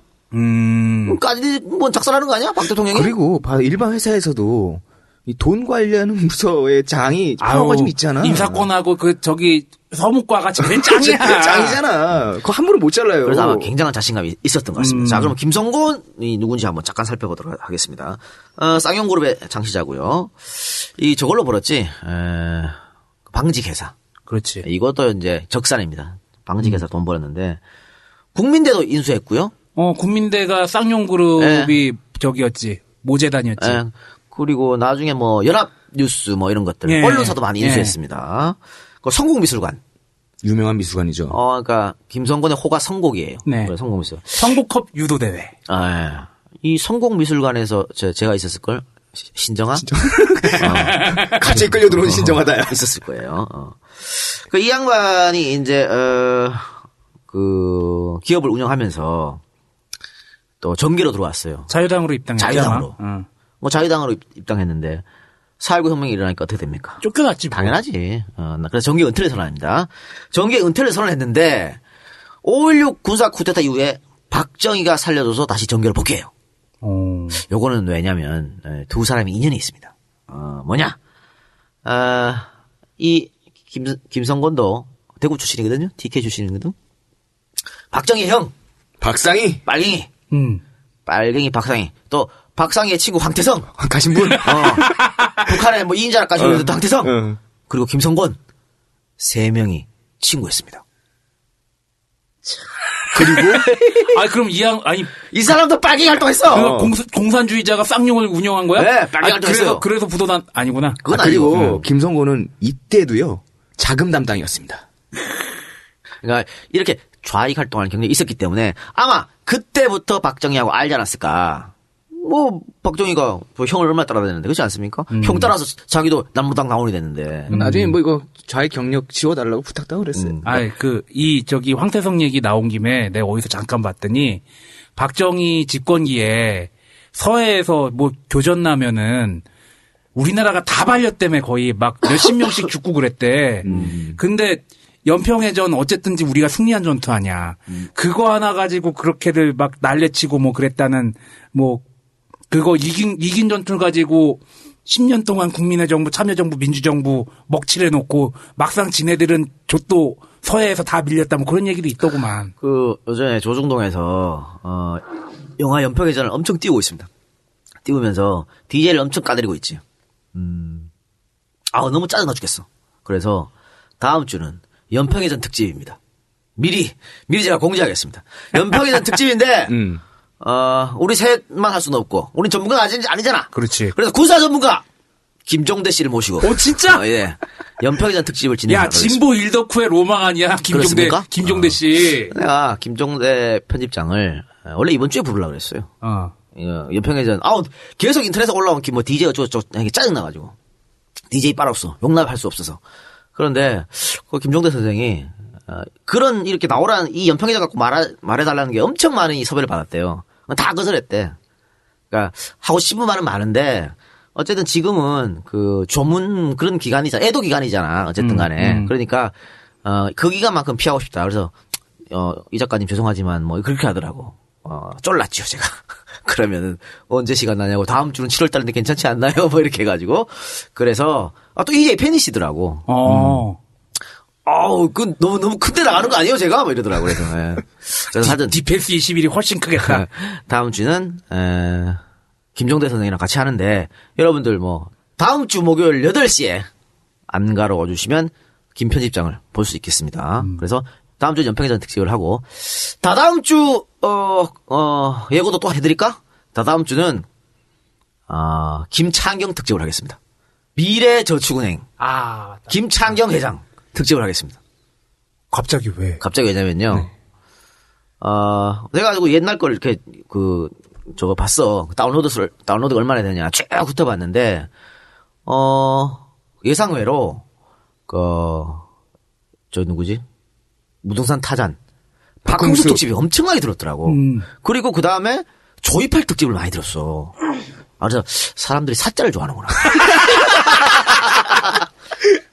그리고 장영자 특집도 많이 듣고.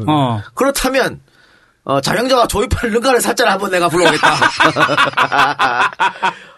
이 사자는 정말 대단합니다. 저는 우리가 항상 말하지만 사자의 세계는 무궁무진하지 않습니까? 사자들의 능력이란 것은 이 양반이 말이죠. 서울대를 사칭했잖아. 서울대를 사칭했는데, 졸업앨범까지 찍은 사람이에요. 그리고 결혼할 때는 서울대 법학과 교수가 줄을 섰어. 환장하려고. 그러면서 그 큰 미래저축은행, 그렇게 하고. 너무 재밌는 사람이. 너무 재밌고, 요즘에 또 얼마 전에 기사를 보니까, 다른 저축은행, 문제가 있던 저축은행 회장, 자택에서 몇십 대의 수입 고가 외제차가 발견됐었거든요. 그 중에 뭐 부카티인가 뭔가 페라리인가 모르겠어요. 있는데 이제 압수를 했잖아 국가에서. 근데 그 회장이 자동차 키를 잊어버려갖고 모른데 자동차 키 어디 있는지. 그래서 이 차를 압수를 못하는 거야. 차 키가 없어가지고. 그래갖고 이탈리아인가 전화해서 물어봤대. 영국인가 이탈리아인가 자동차에서 전화해가지고 이렇게 됐는데 키 좀 보내달라고. 그러니까 3,000만 원이 든대요 키 만드는데. 그래서 지금 우리 법원이 어쩌지도 못하고 씨발 이제 차에 주차장 세워놨다는 거야. 아니 근데 씨 우리 열쇠 공들 가면 바로 딸 것 같은데. 근데 어쨌든 그 기사들 보고 내가 이 저축은행들이 얼마나 그동안 개짓거리를 벌였는지 그것도 얘기해드리고 싶어서. 또 MB 정권 때 저축은행하고 쪼이쪼이해서 해쳐먹은 인간들 그 인간들도 얘기하고 싶어 해서 다다음 주는 김창경 특집을 하는 걸로. 야, 우리가 역사상 지난 대선 때 이후에 한 2주치 방송이 미리 공고가 된 적이 없었어. 네. 공고해드렸습니다. 다음 주는 연평해전, 다다음 주는 김창경 하겠다는 말씀드리고. 자, 다시 우리 방송으로 들어와서요. 김성곤 얘기하다가 흘렸죠? 네. 이 김성곤 씨가 우리 그 방송에 자주 언급된 기시노부스키 있지 않습니까? 네. 서울 지하철 할 때 날아먹은 거.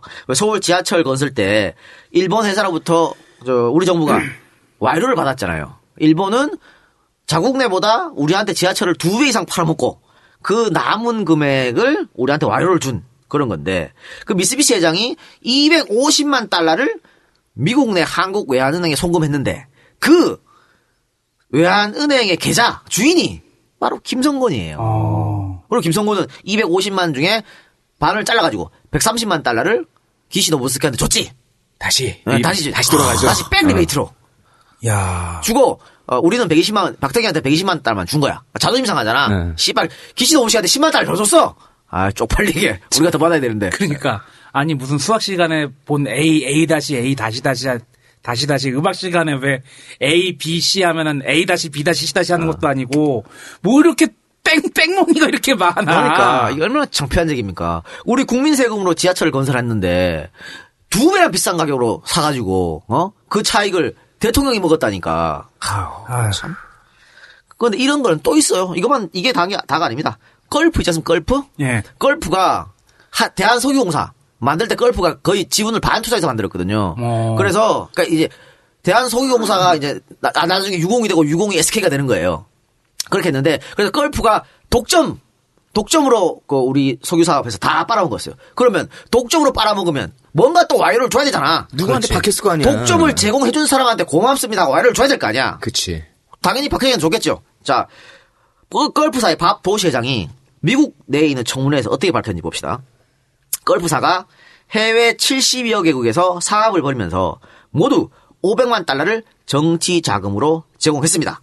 그 가운데 80%인 400만 달러를 한국의 공화당에 전달했습니다. 라고 증언을. 잠깐만. 전 세계 70여 개국 사업에서 500만 달러의 정치 자금 중에 400만 달러가 한 나라에 들어간 거야, 우리나라. 한국에. 그러니까 얼마나 와이로 먹는 거는 짱인데 얼마나 빼쳐먹었냐. 어? 할 수 있는 거죠. 근데 여기도 공화당에 누구한테 줬겠어? 당연히 김성곤한테 한 거예요. 이래서 자신감이 있는 거죠. 자, 더 웃긴 건 밥도시 회장의 증언은 계속됩니다. 1967년 대한민국 대통령 선거를 앞두고 1966년에 100만 달러를 한국에 제공했고, 또 1971년 대통령 선거를 앞두고 1970년에 300만 달러를 공화당 정권에 전달했다. 이렇게 이해를 합니다. 그게 바로 이제 김성곤한테 전달된 거고.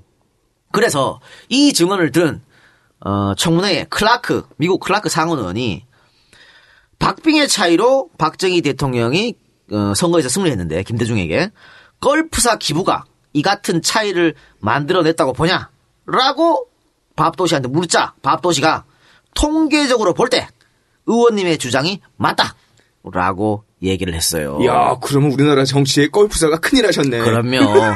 걸프사의 돈으로 박 대통령이 대통령이 당선된 겁니다. 아유, 박근혜 대통령은 걸프사랑 또 무슨 또 은혜를 갚아야겠네. 그리고 재밌는 거 하나 좀 살짝 설명해드리면, 이 SK의 아들이 김석원 씨, 그 나중에 쌍용 그룹 회장을 했었죠. 네. 국회의원도 하고 민주당에서 그랬는데, 김석원의 가정교사가 누구냐? 옛날에 학교 다닐 때 최시중이었습니다. 아, 우리가 알고 있는 그 최시중? 그 최시중. 그 양반이요? 저기 빵에 가 계신 거. 나왔잖아. 나왔나? 방통위원장 최시중이 당시 그 김성곤 씨의 집에 들어가서 가정교사를 했는데요. 최시중 씨가 그런 말을 했어요, 나중에. 내가 정치를 안 하고 언론인의 길을 간 것은 그때 김성곤의 집에 드나들면서였다. 왜? 김성곤의 집에 내가 가정교사를 하고 있다 보니까 김성곤의 집에 야를 막론하고 온갖 정치인들이 다 와가지고 다 돈 봉투를 받아가더라. 대한민국 정치는 썩었구나. 그래서 나는 정치를 안 하고 언론계로 가겠다. 그런 꿈을 꿨대요. 그래서 이명박이랑 짜웅 맞은 거야? 그래서 돈 받았나? 그래서 돈 받았잖아. 야, 참 이게 뭐 하는 짓거리인지 모르겠네. 하여튼 그런 인연이 있다라고 하는 겁니다. 자, 어쨌든 이 박정희의 성정을 가장 잘 아는 사람이 김종필 아니겠습니까? 그러니까 4인 체제가 그 10월 2일 전날, 10월 1일 날 이렇게 돈까지 뿌려가면서 내무부 장관을 날린다는 얘기를 듣고 김종필이 야, 그럼 너 니네 진짜 작살난다.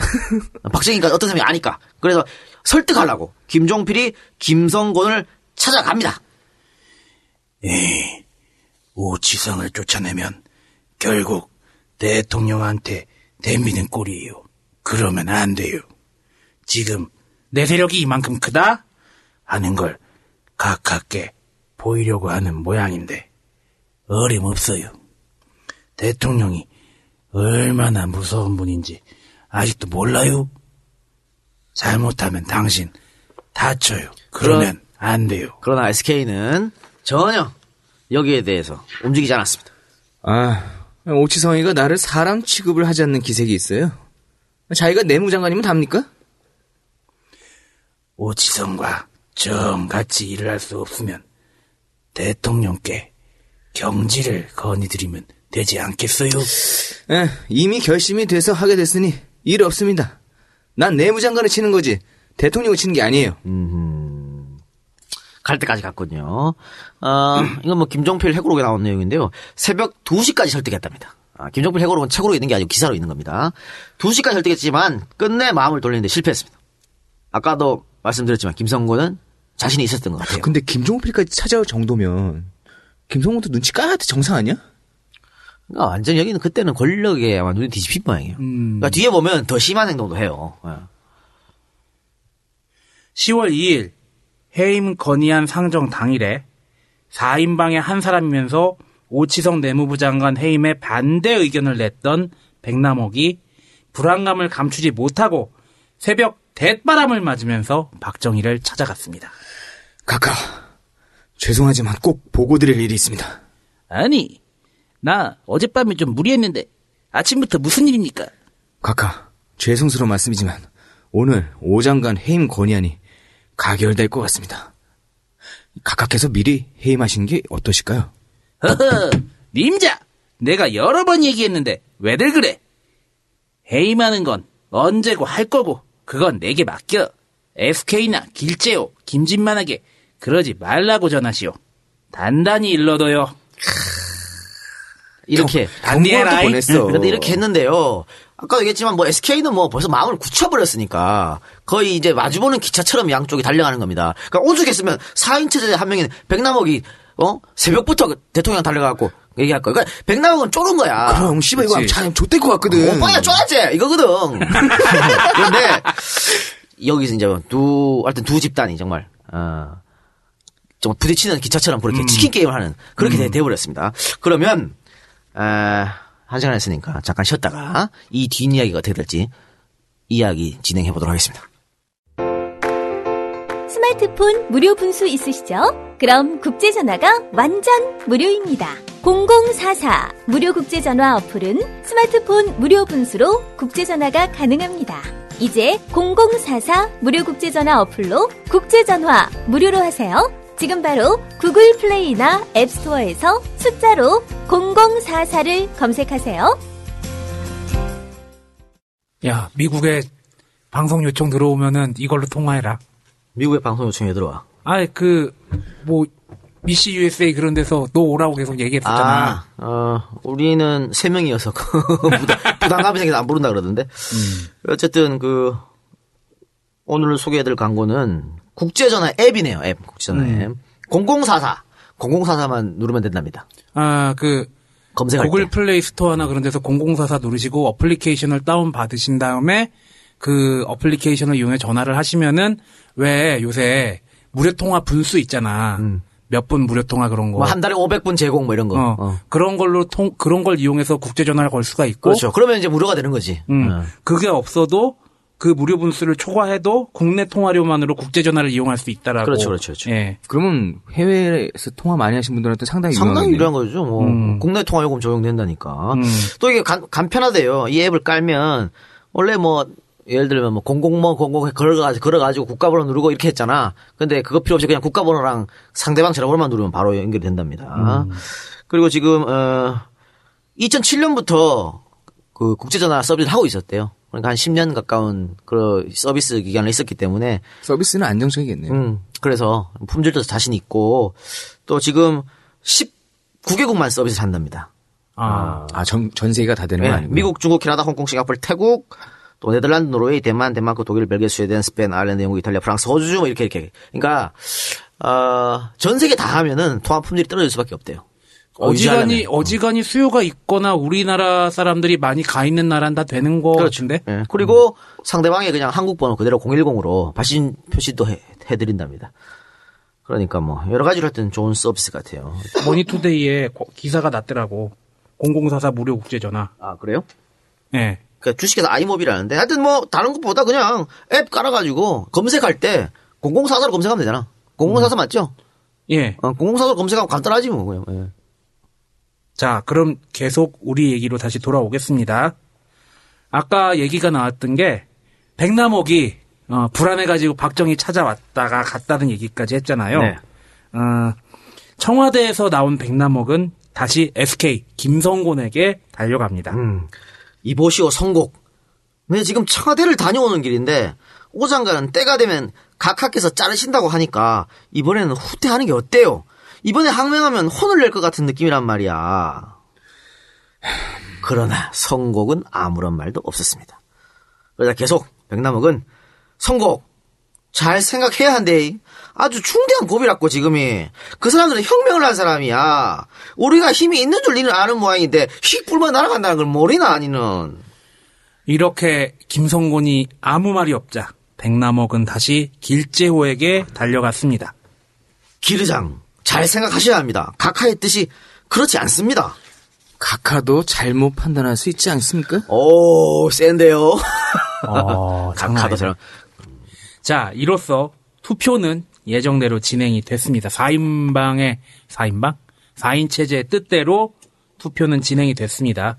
1971년 10월 2일 제78회 국회 제19차 본회의 국무위원 오치성 내무부 장관 해임 건의의 건이었습니다.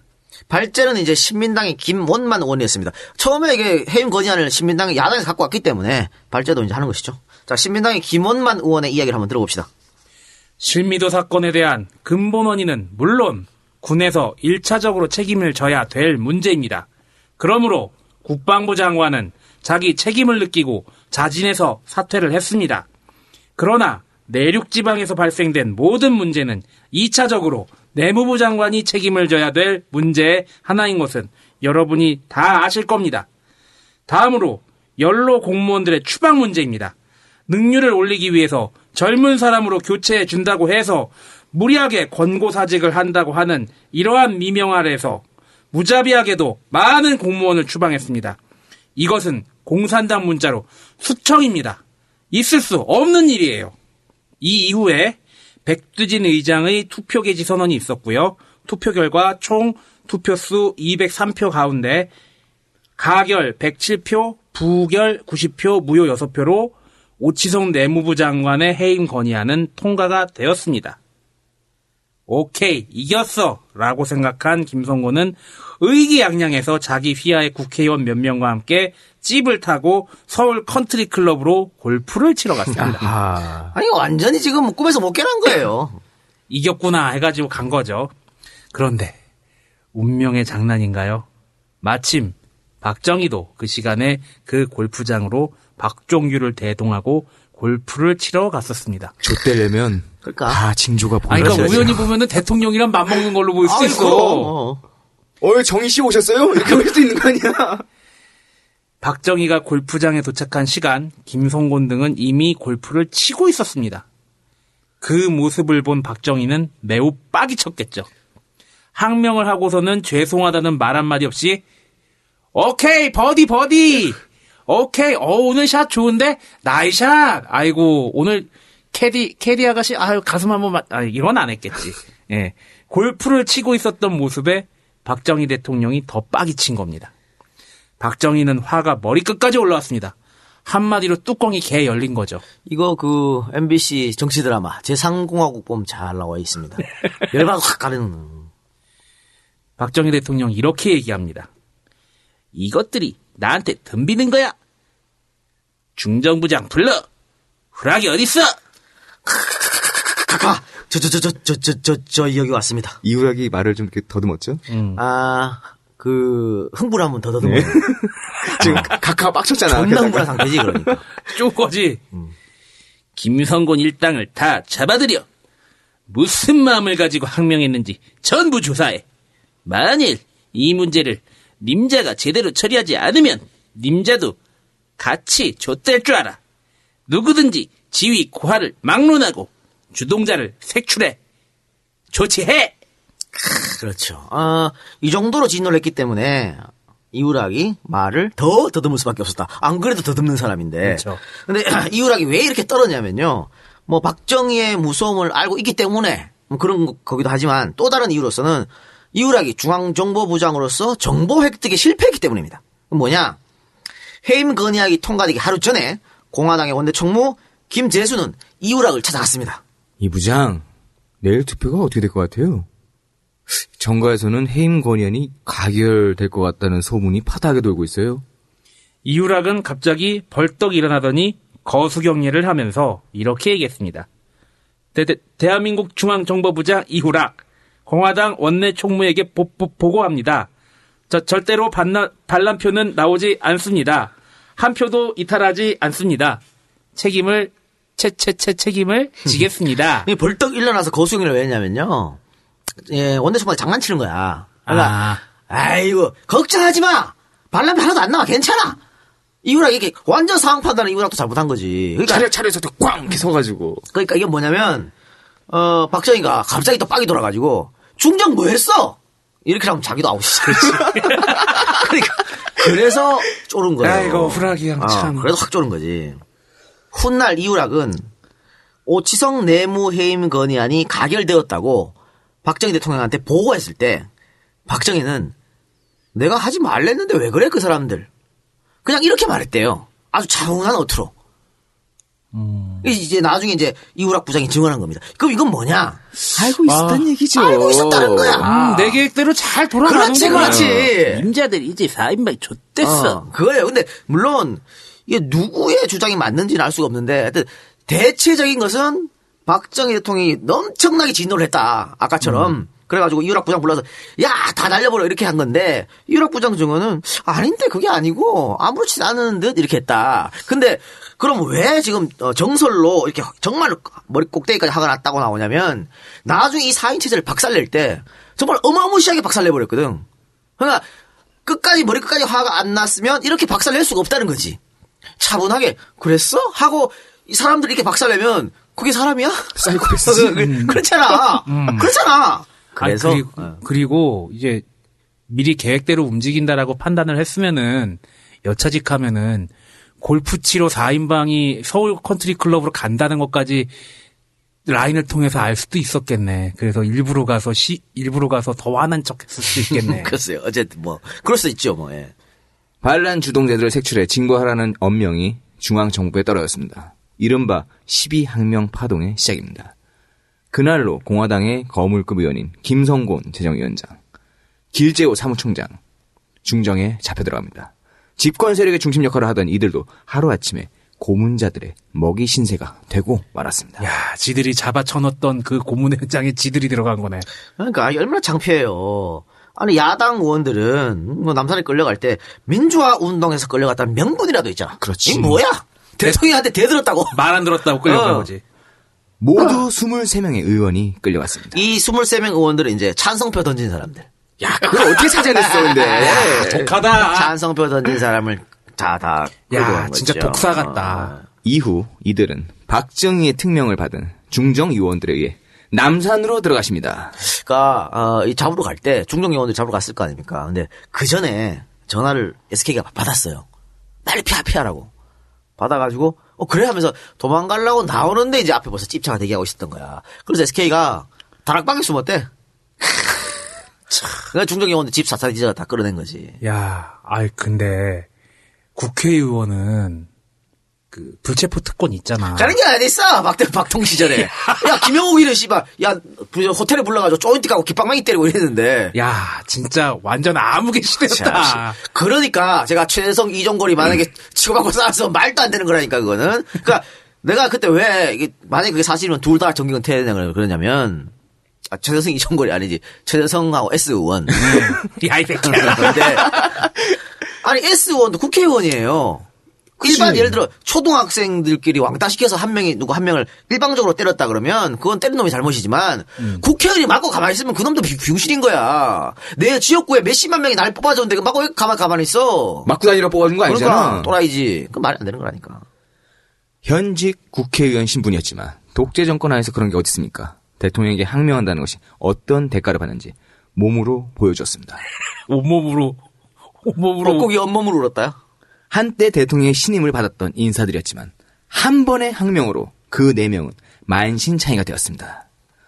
수사받을 때 모욕은 물론이고 극심한 고문까지 받았습니다. 고문 후유증으로 고생할 정도였습니다.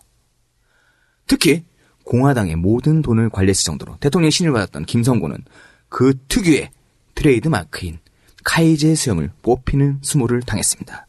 그것도 반쪽만. 그는 카이제 수염을 기르는 정치로 유명했고요. 그게 그 사람의 트레이드 마크였습니다. 카이제 수염 있잖아요. 이게 해서 하늘로 싹 올라간 거야. 예, 쪽에. 예. 근데 그거를 자랑으로 생각해서 맨날 그 콧수염 만지면서 이렇게 얘기하고 그런 사람이거든. 근데 그거를 뽑아버렸으니까 그것도 한쪽만 개망신을 준 거죠. 야. 한 올 씨바 이렇게 비유하면은 준표 형 말 안 들었다가 준표 형 빨간 넥타이 지지 끌고 가다 반토막 턱 내버리고 그런 거랑 똑같네. 아니 그러니까 지금 박 대통령이 우리 저 박근혜 대통령께서 유승민이 할 때는 이 머리털이나 이 눈썹털을 뽑고 싶은 심정이라니까 지금. 그래서 고문 기술자들이 이렇게 얘기했다 그래요. 야, 네가 카이젤이야? 코스형 그사한데. 야, 이게 네 위신이냐? 하고 쫙 뽑았다. 그러니까 중정 요원 주제에 어? 국회의원을. 그것도 공화당의 또 모든 재정을 관리하던 김성곤을 하루아침에 이렇게 되는 거죠. 뭐 재규형이 마찬가지잖아. 제주경이 끌려갔을 때도 완전 그냥 박살내버린 거 아니야. 어?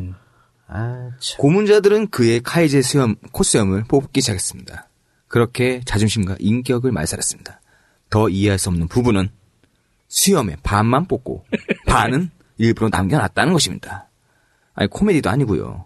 이건 비열하고 야만 말고는 달리 표현할 수 있는 말조차 찾기 어려운 일입니다. 개처럼 두들겨 맞아가지고 생으로 변을 지렸다는 소문까지 돌았습니다. 이건 확인되지 않은 거지만 당시에 맞다가 오줌을 쌌다 그런 얘기도 있었어요. 똥을 쌌다 이런 얘기가 있었으니까 얼마나 끌려가면 뭐 당연한 거 아니겠어요? 그렇죠. 길재호는 이날 이후로 다리를 절고 지팡이의 의지에 설 수밖에 없게 되었습니다. 오죽했으면 신민당에서 문제 삼으며 정권이 이들을 정치적으로 살해한 것이나 다름없다라고 비판할 정도였습니다. 이들은 출당과 함께 의원직을 상실했습니다. 내가 가진 모든 수단을 동원해서 유승민을 그러니까 이건 뭐가 달라? 야, 아니 사실 4인방이랑 그 끌려간 23명 그 사람들이 뭔 잘못이냐? 아니 그 야당에서 해임 건의안 올려서 국회의원 권한으로 그래? 너 나가 투표했을 뿐인데 이거 투표했다고 끌고 가고 존나 고문하고 그것도 모자라고 당에서 나가 그러면서 아니, 국회의원직까지 박탈해버려. 이게 있을 수 있는 일이 있을 수 있는 일이냐고. 아니 이게 공화국이야? 박정희가 그 너무 국회의원들이 내무부에 뿌락치 심어놔가지고 정보를 독식하고 그런 것이 민주주의 정치에 맞지 않는다고 해서 이 사람들이 이렇게 한 것도 아니잖아. 아, 그러니까요. 지금 봐봐요. 여기 똑같잖아. 지금 유승민하고 새누리당 국회의원들이 그 국회법 이거 개정한 거, 그 찬성표 누른 거, 그게 뭐 잘못이야? 법대로 했잖아, 법률대로. 근데 왜 대통령이 그걸 갖고 뭐 복수가 어쩌고 배신이 어쩌고 심판해달라 그러고 유승민 보고 나가라 그러고. 똑같다니까. 완전 아버지랑 똑같은 거 아닙니까? 그 방법만 다를 뿐이지. 이 수단, 응? 그것만 다를 뿐이지. 똑같아요. 남산으로 데리고 가냐, 고문했냐, 안 했냐. 이 차이만 있을 뿐이야. 이제는 저기, 어디야? 저기 세곡동, 내곡동 그쪽으로 끌려가는 거야? 이후에, 공화당 내에서 박정희에게 반기를 든 사람은 없었습니다. 마지막이죠. 끝이야. 1971년도 이후로. 누가 감히 박정희의 반기를 들어? 개기면 죽는데 어떡해. 야, 그 정말 신임을 잔뜩 받고 그랬던 4인체 전설이 박살났는데 그걸 돈으로 맞잖아요. 공화당 의원들이. 누가 감히 개기입니까? 이래서 1972년에 바로 이 사건 이후가 1년 지났잖아요. 네. 유신이 선포되는 거 아니에요. 유신 때도 반대 못했을 거 아니야. 삼선 개헌 때 뭐 이만섭 이런 사람들 반대했잖아. 공화당 내에서 안 된다고. 아까 얘기했지만 주류 공화당 내 JP계의 주류들도 반대를 했다고요. 그때 그게 가능했어. 유신 때는 아무도 반대를 못했어. 죽는구나 우리는 반대하면. 저는 그래서 이게 다 박 대통령의 포석이 아닐까. 벌써 유신을 하기로 마음 먹어놓고 아 여기서 한번 조전해야겠다. 단도를 시켜놔야 된다 여기서. 들어와 이거 아니야. 그러니까 다음 내년에 이제 총선이 있지 않습니까? 아, 박근혜 대통령도 총선 전에 단도를 해야 된다. 에? 내 친박 체제로 친정을 구축해놔야 우리 친박들이 공천에서 학살도 안 나고 그럴 수 있다라고 판단을 한 듯해요. 그래서 미리 지금 이렇게 하고 있는 게 아닌가. 야, 근데 지금까지 얘기 들어보니까 유신 박정희 정권 때보다 세상이 조금은 좋아졌다. 이젠 유승민 머리털을 뽑지 못할 거 아니야. 모르나? 아니 모르는 거예요. 나는 뭐 달라진 게 없다고 봐요. 그게 그거라고 봐요 지금. 모든 수단을 동원한대잖아. 하긴 예전에는 코스염을 뽑았다면 지금은 계좌 털고 못 먹고 살게 하고 막 그렇게 하겠지. 그러니까. 그리고 4인 체제가 이렇게 반란하고 난 뒤에 김성곤은 골프 치러 갔잖아. 어? 근데 유승민은 머리를 두 번이나 숙였잖아요. 대통령 죄송하다고. 그럼에도 나가라 그러잖아. 그러면 용서를 못한다는 얘기 아니야. 둘 다 고급수를 썼어. 아. 유승민도 처절하게 굽히더만. 아니 나는 갑자기 이 방송 준비하면서 부터 계속 생각났던 게 저 새끼랑 나랑 홍대에서 싸웠던 게 생각이 나. 네. 소위 말하는 쿠데타라고 했을 때 너는 그래도 척살은 안 한다. 우리는 함께 가는 사람이에요. 박정희처럼 나가! 이런 스타일이 아니야. 어따 대고 거기다 비교하나? 야, 난 그래도 내가 할 일 했어, 그때. 알겠습니다. 이제 김성곤 씨가 이제, 정계 은퇴죠, 뭐. 강제로. 정계 은퇴 당하고 미국으로 갑니다. 미국으로 갔는데, JP가 찾아갔다 그래요. 미국에 있는. 찾아가서, 이런저런 얘기를 했겠죠 하면서, 김성곤이 각하가 용서해 주시면 뭐라도 하겠다고. 그래서 김종필이 박 대통령한테 전화해가지고, 아, 이제 뭐, SK 좀 용서해 주시라고.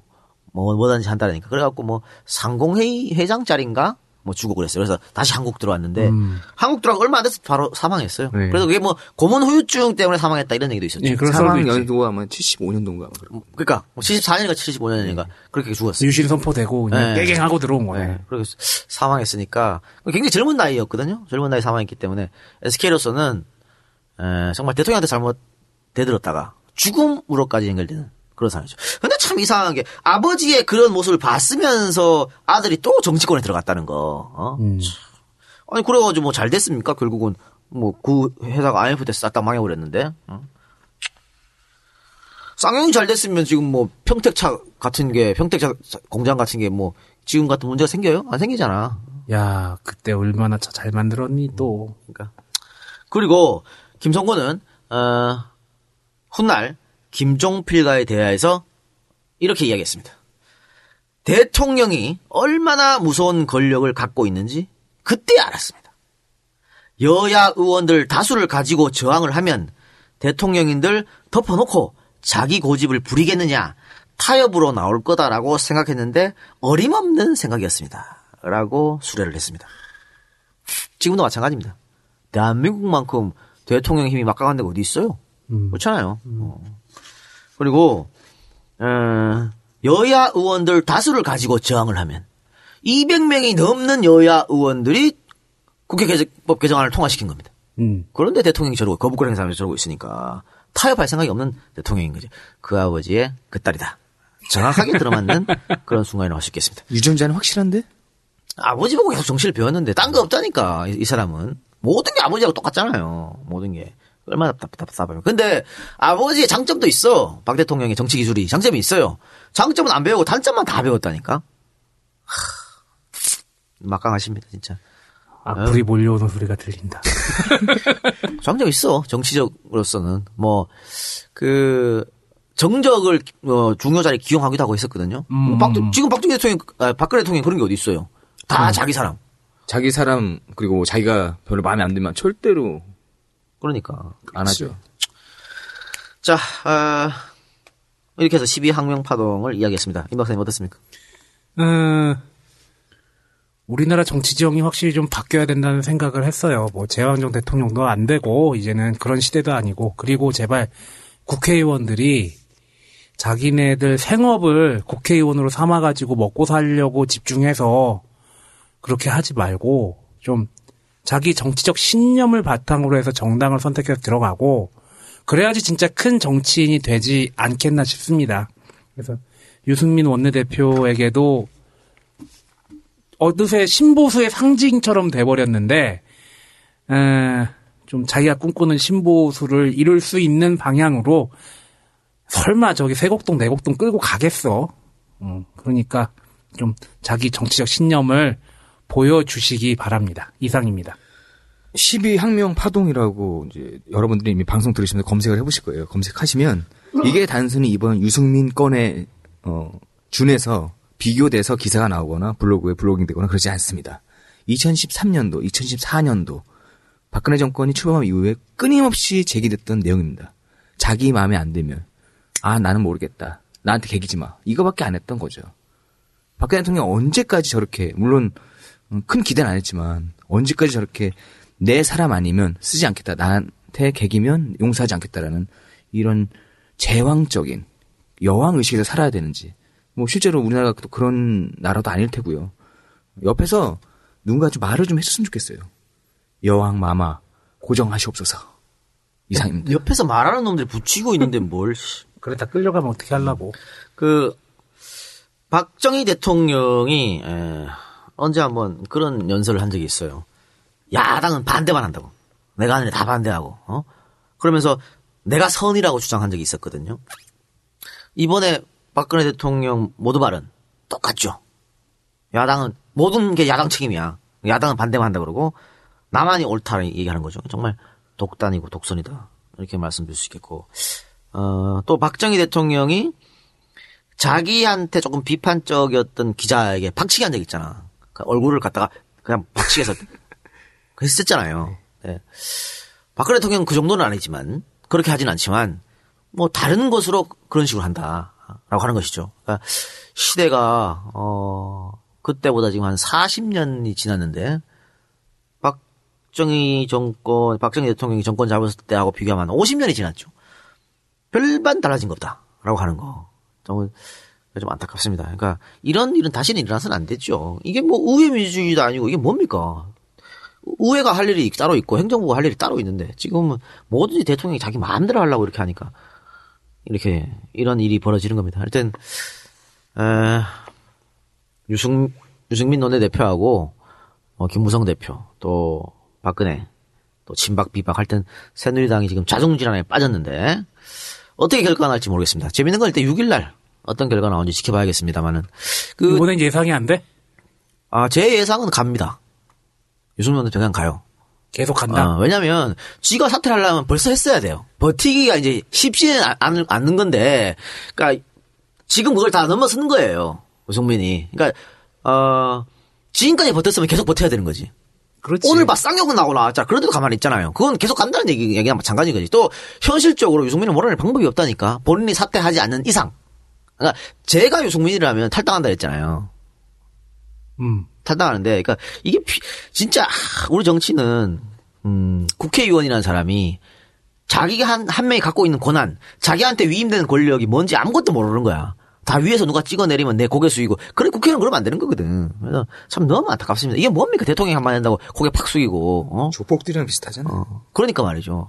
아니 유승민은 탈당해갖고 다음 선거에 떨어지면은 뭐 자기 먹고 살 거 없어?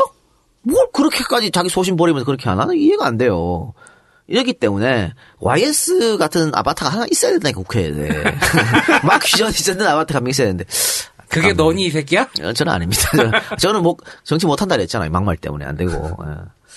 그래 하여튼 10.2항명파동 끝까지 들어주신 여러분 감사드립니다. 예고해드린 대로 다음 주 목요일 8시에는 연평해전 김종대 편집장과 같이 하고 다다음 주 목요일 8시에는 김창혁 특집을 하도록 하겠습니다. 그러면 다음 주에 뵙는 걸로 하죠. 제공 김준호, 남호연, 장세현, 전경복, 박용문, 김태영, 이준용, 찬우빠도, 사순이 이상입니다. 고맙습니다. 고맙습니다. 감사합니다.